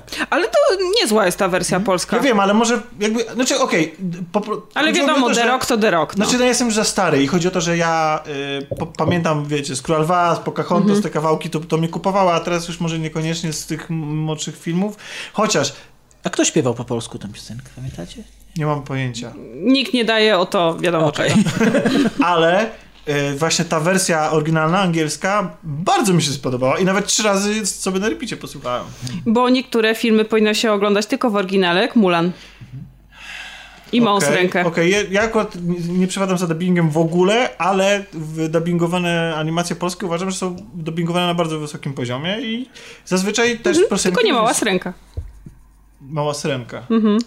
To jest jakiś film, który ma 160 lat. A teraz będzie na szczęście wersja aktorska. Będzie? A to Tak. chyba najpierw No Mulan, tak. tak? Najpierw Mulan i w ogóle... teraz- Tak, ale Mulan to jest nowe- zupełnie... Mulan to jest jedyny, fi- jedyna aktorska adaptacja Disneya, która mnie interesuje, bo wygląda jak Łusia. Takie, Mnie takie też, a to dlatego, że nie oglądałem oryginału. Ja też nie Nie, oglądałem ale w oryginału. ogóle y, Mulan aktorskie będzie zupełnie inne. Jak, To było przybicie piątki o ignorantów. Cieszą się, że są idiotami i nie widzieli jakiegoś filmu. Nie, bo wszyscy, mam wrażenie, że Wszyscy cały- widzieli. Wszyscy widzieli, a my nie. no bo brak mi słów na was, naprawdę, brak mi słów na was. E, no, ale planuję nadrobić. E, Wiesz, to mamy umówiony kiedyś wieczór na filmy disneyowskie, prawda? Jakiś Tak, taki- mamy, ale muszę jeszcze kupić Mulan na Blu-rayu. Ja mam Mulan. Na Blu-rayu? Na DVD pewnie. Na DVX. nie no, żartowałem. Nie, nie mam Mulan, nie mam Mulan. Bo się zgubiłem. Rozmawialiśmy o Frozen, że jestem zawiedziona. Dwójką. Ale nie, nie powiedziałeś, co sądzisz o You're Welcome. A, bardzo mi się podoba ten kawałek, ale y, ja w ogóle jestem zakochana w muzyce z Wajany, bo za nią odpowiadał Lin-Manuel Miranda, Oczywiście. który odpowiada też za Hamiltona, o którym opowiadałam w poprzednim odcinku. No to tak, no, nazwisko pamiętam i już Tak. jestem bogatszy o tą wiedzę. Dobrze, czyli mam już twoją zgodę, okejkę, że mogę to... Tak. Możesz się- słuchać na repicie. Daję Może mi się podobać. Tak, daję fokę approval. Ale nie dajesz foki y, Frozen, co jest dla mnie w ogóle Nie, nie daję no. foki approvala Frozen 2. Znaczy, możliwe, że muszę pójść po raz kolejny, ale może tak.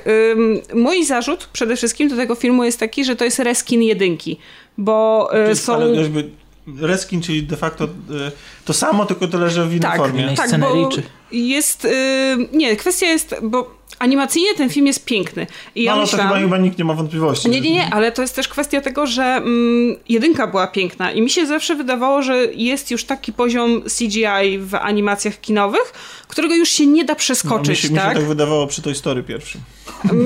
No dobrze, ale No to, bo, to zawsze jest te, bo to zawsze jest coś takiego, że wiesz, że...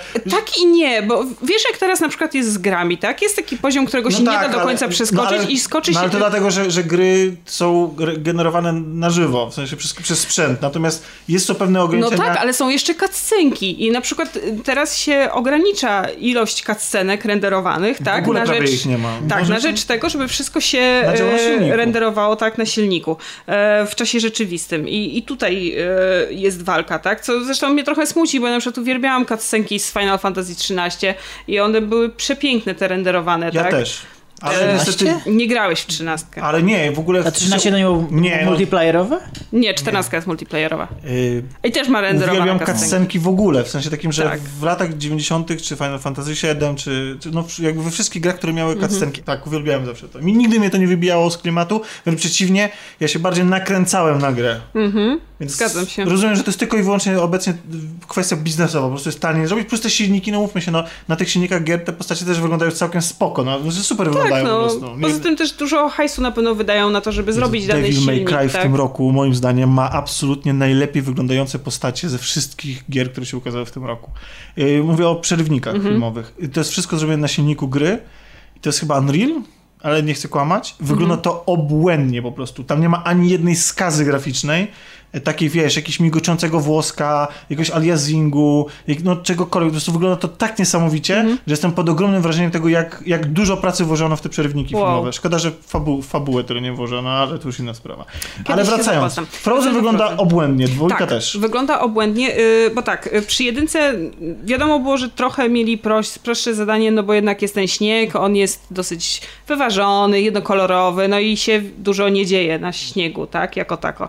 I są takie sceny, kiedy widać, że tło było, jest statyczne i jest malowane, tak, po prostu. I ono jest so- sobie gdzieś tam daleko i nie musiało się animować. Tutaj y, większość filmu dzieje się w puszczy, i gdzie y, każdy listek naprawdę się rusza, nawet jak y, gdzieś to jest bardzo daleko. W ogóle jest y, gama kolorów, tak? Bo wszystko się dzieje w takiej tonacji mocno jesiennej. E, haha, można by powiedzieć, że Elza i Anna są jesieniarami. I w ten sposób wypowiedzieliśmy wszystkie trzy najpopularniejsze młodzieżowe wyrazy 2019 roku w tym odcinku. Kolaudacja najbardziej młodzieżowym podcastem w internecie. Eluwina! E, e, Elwina. Wracając do.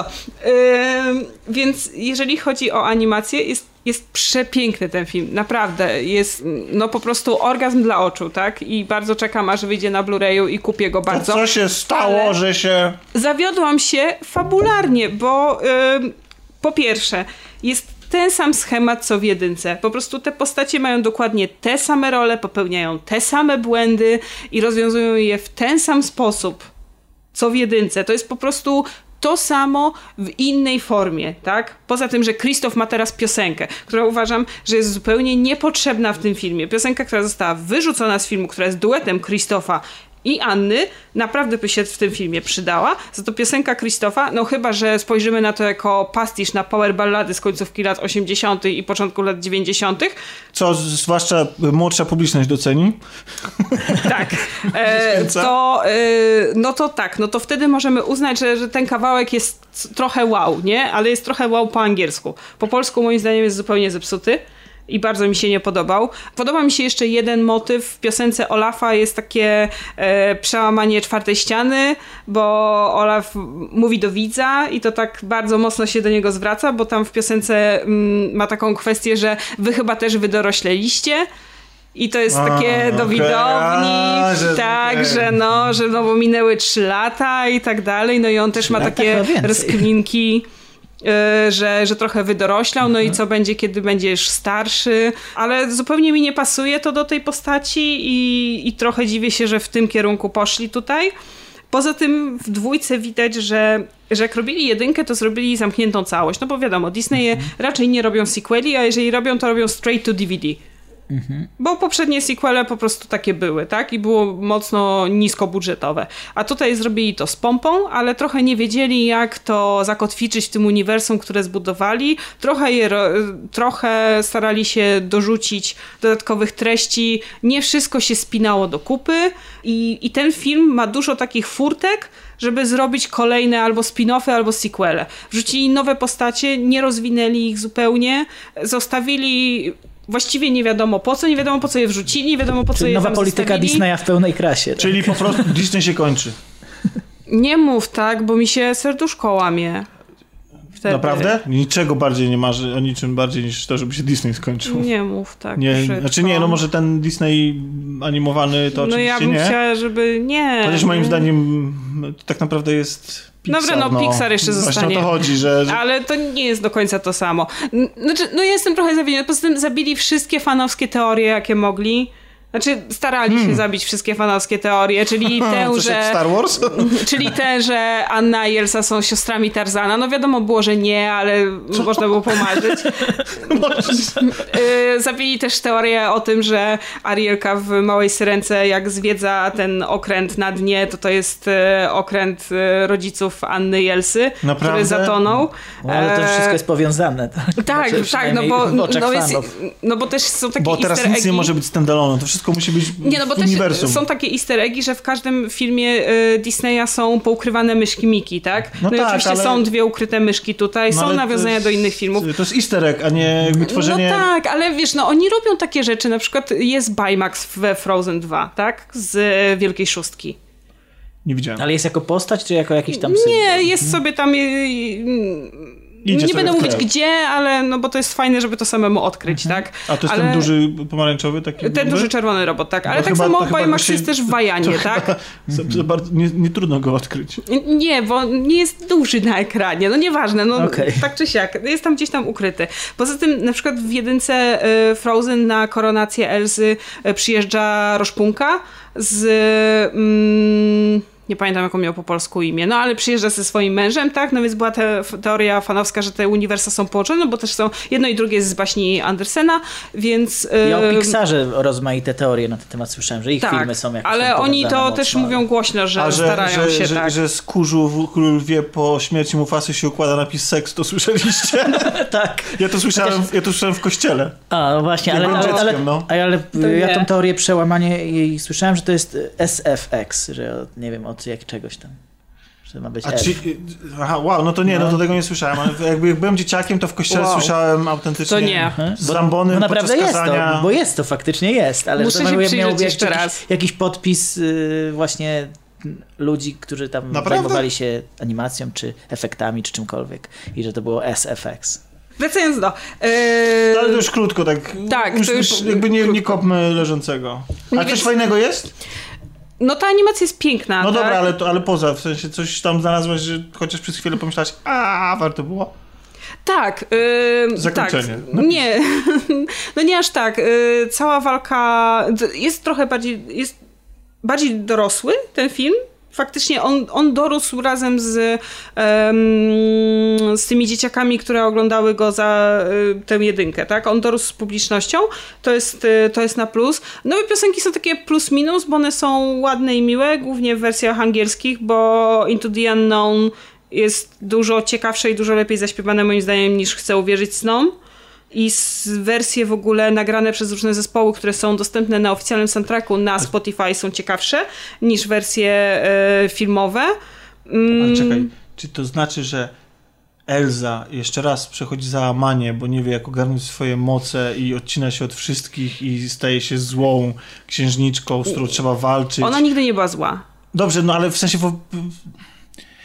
No ale tą postacią, z którą trzeba jednak w jakiś sposób wejść w konfrontację, tak? Nie, ona nie trzeba z nią wejść w konfrontację, ale znowu jest ten motyw, że ona coś musi zrobić sama i, i wszyscy chcą jej pomóc, a ona jest, że nie i B i ona pójdzie sama, w ostateczności... I tak wszyscy pomagają, bo jakby power of friendship, a zwłaszcza sister love. No tak, znaczy nie jest to taki wspaniały power of friendship jak, jak Kingdom Hearts, tak, ale no nieważne, nie będę, tak, ale nie będę się rozwijać. Dobrze, więc zamykając Tak. e, Frozen temat 0 na 10. e, Frozen, no może nie 0 na 10, e, No daj, spodziewałam tak, się, daj. spodziewałam się czegoś lepszego, myślę, że to jest takie 6 na 10, 5 na Tak, 10, tak. 6 na 10, Ja- 5,5, coś w ten Ja deseń. bym nawet tyle y, temu, gdzie jest Nemo 2 nie dał. A uważam, że to jest bardzo zły, y, znaczy może nie, nie zły, co słaby film. Tak, to jest słaby film, to prawda. I, i, I ma bardzo dużo, nie rozumiem po co on powstał. Naprawdę. Ale ja na przykład zupełnie nie rozumiem, po co powstał Dobry Dinozaur. No to ja tego filmu też nie Też lubię. w ogóle nie, nie mam pojęcia. Nie. Nie, nie, nie, nie Ale- czaję. Ale y, i, i A co to było jeszcze... Pixara?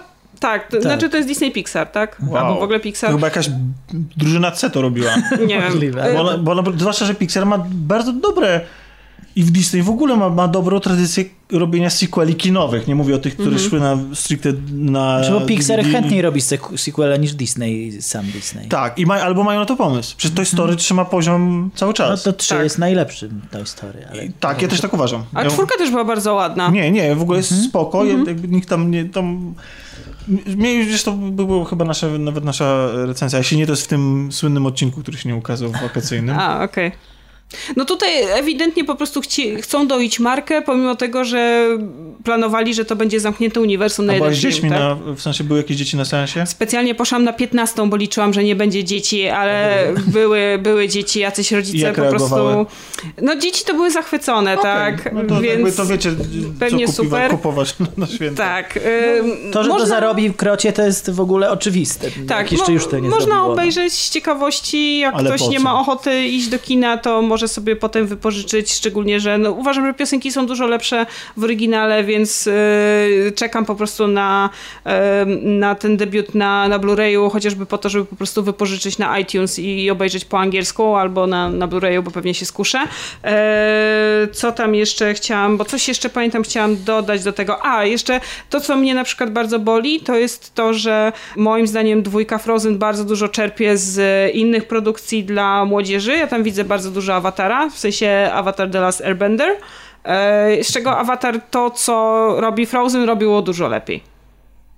Po prostu. Taka ciekawostka. Dobrze, słuchajcie, Kończymy, tak? Tak. Idę oglądać Watchmenów. a już jest ostatni odcinek? Nie, ale idę oglądać y, siódmy. Siódmy. Kurde, jakie to jest dobre. Ale Muszę jest dobre, aktywować no. ten HBO Go w końcu i Tak, to dobry nadrobić. serial. Jest dobry Pogadamy serial. sobie jeszcze o nim. Tak, oczywiście, na podsumowaniu roku. Dobra, dzięki za ten, za wysłuchanie tego odcinka. Słyszymy się w następnym. A przy okazji chciałem zareklamować, jeżeli dotarliście do tego momentu, chciałem zareklamować nasz inny podcast, nazywa się Dajcie to przejdę i on wraca y, w trochę zmienionej formie. Niektórzy będą zawiedzieni, bo tamta była bardziej hmm, Analityczna. analityczna, a ta jest taka bardziej pogadankowa jak kolaudacja. Ale tak dużo dobrych gier się w tym roku okazało, że musieliśmy porozmawiać. Mieliśmy ciśnienie. Rozmawiamy w y, pierwszym odcinku z Robertem y, i w jakiś sposób chyba będziemy po prostu do tego wracać, więc to się będzie y, ukazywało. Czekam Dzięki. na zapro. No tak. No właśnie. Właśnie. Ta Magda też tam znajdziecie. I pewnie Grzegorza kiedyś też, jak, jak, coś, jak coś skończy. Tak. Y, To był trzeci odcinek y, nowej kolaudacji. E, Poza tymi, którzy sobie poszli, mogliście posłuchać dzisiaj Magdy. Siema, siema. To chyba się... Chyba, że młodzież teraz mówi tak siema na... E, Elwina, ale to na dzień dobry, nie? No a siema też jest, nie? A tak się mówi... Siemanara. Nara się chyba. No, znaczy, nie wiem, ja jako młodzież siema A, się to mówi na cześć. nie wiem. No, no może, no, no to nie wiem. Nara, yo, No elo, no... pozdro 600. strzała. Jakie jest młodzieżowe słowo roku na pożegnanie? Nie Właśnie, wiemy. Może się nie żegnają po prostu. Właśnie. E, Grzegorz, No, elo. elo. Ja po prostu staropolskim na razie. Uszanowanie. I teraz wejdzie elu, elu, wina. Włącz. Włącz, now. Eluwina, tak każdy dzień się mój zaczyna e, e, Eluwina, dla ojca, matki, córki, syna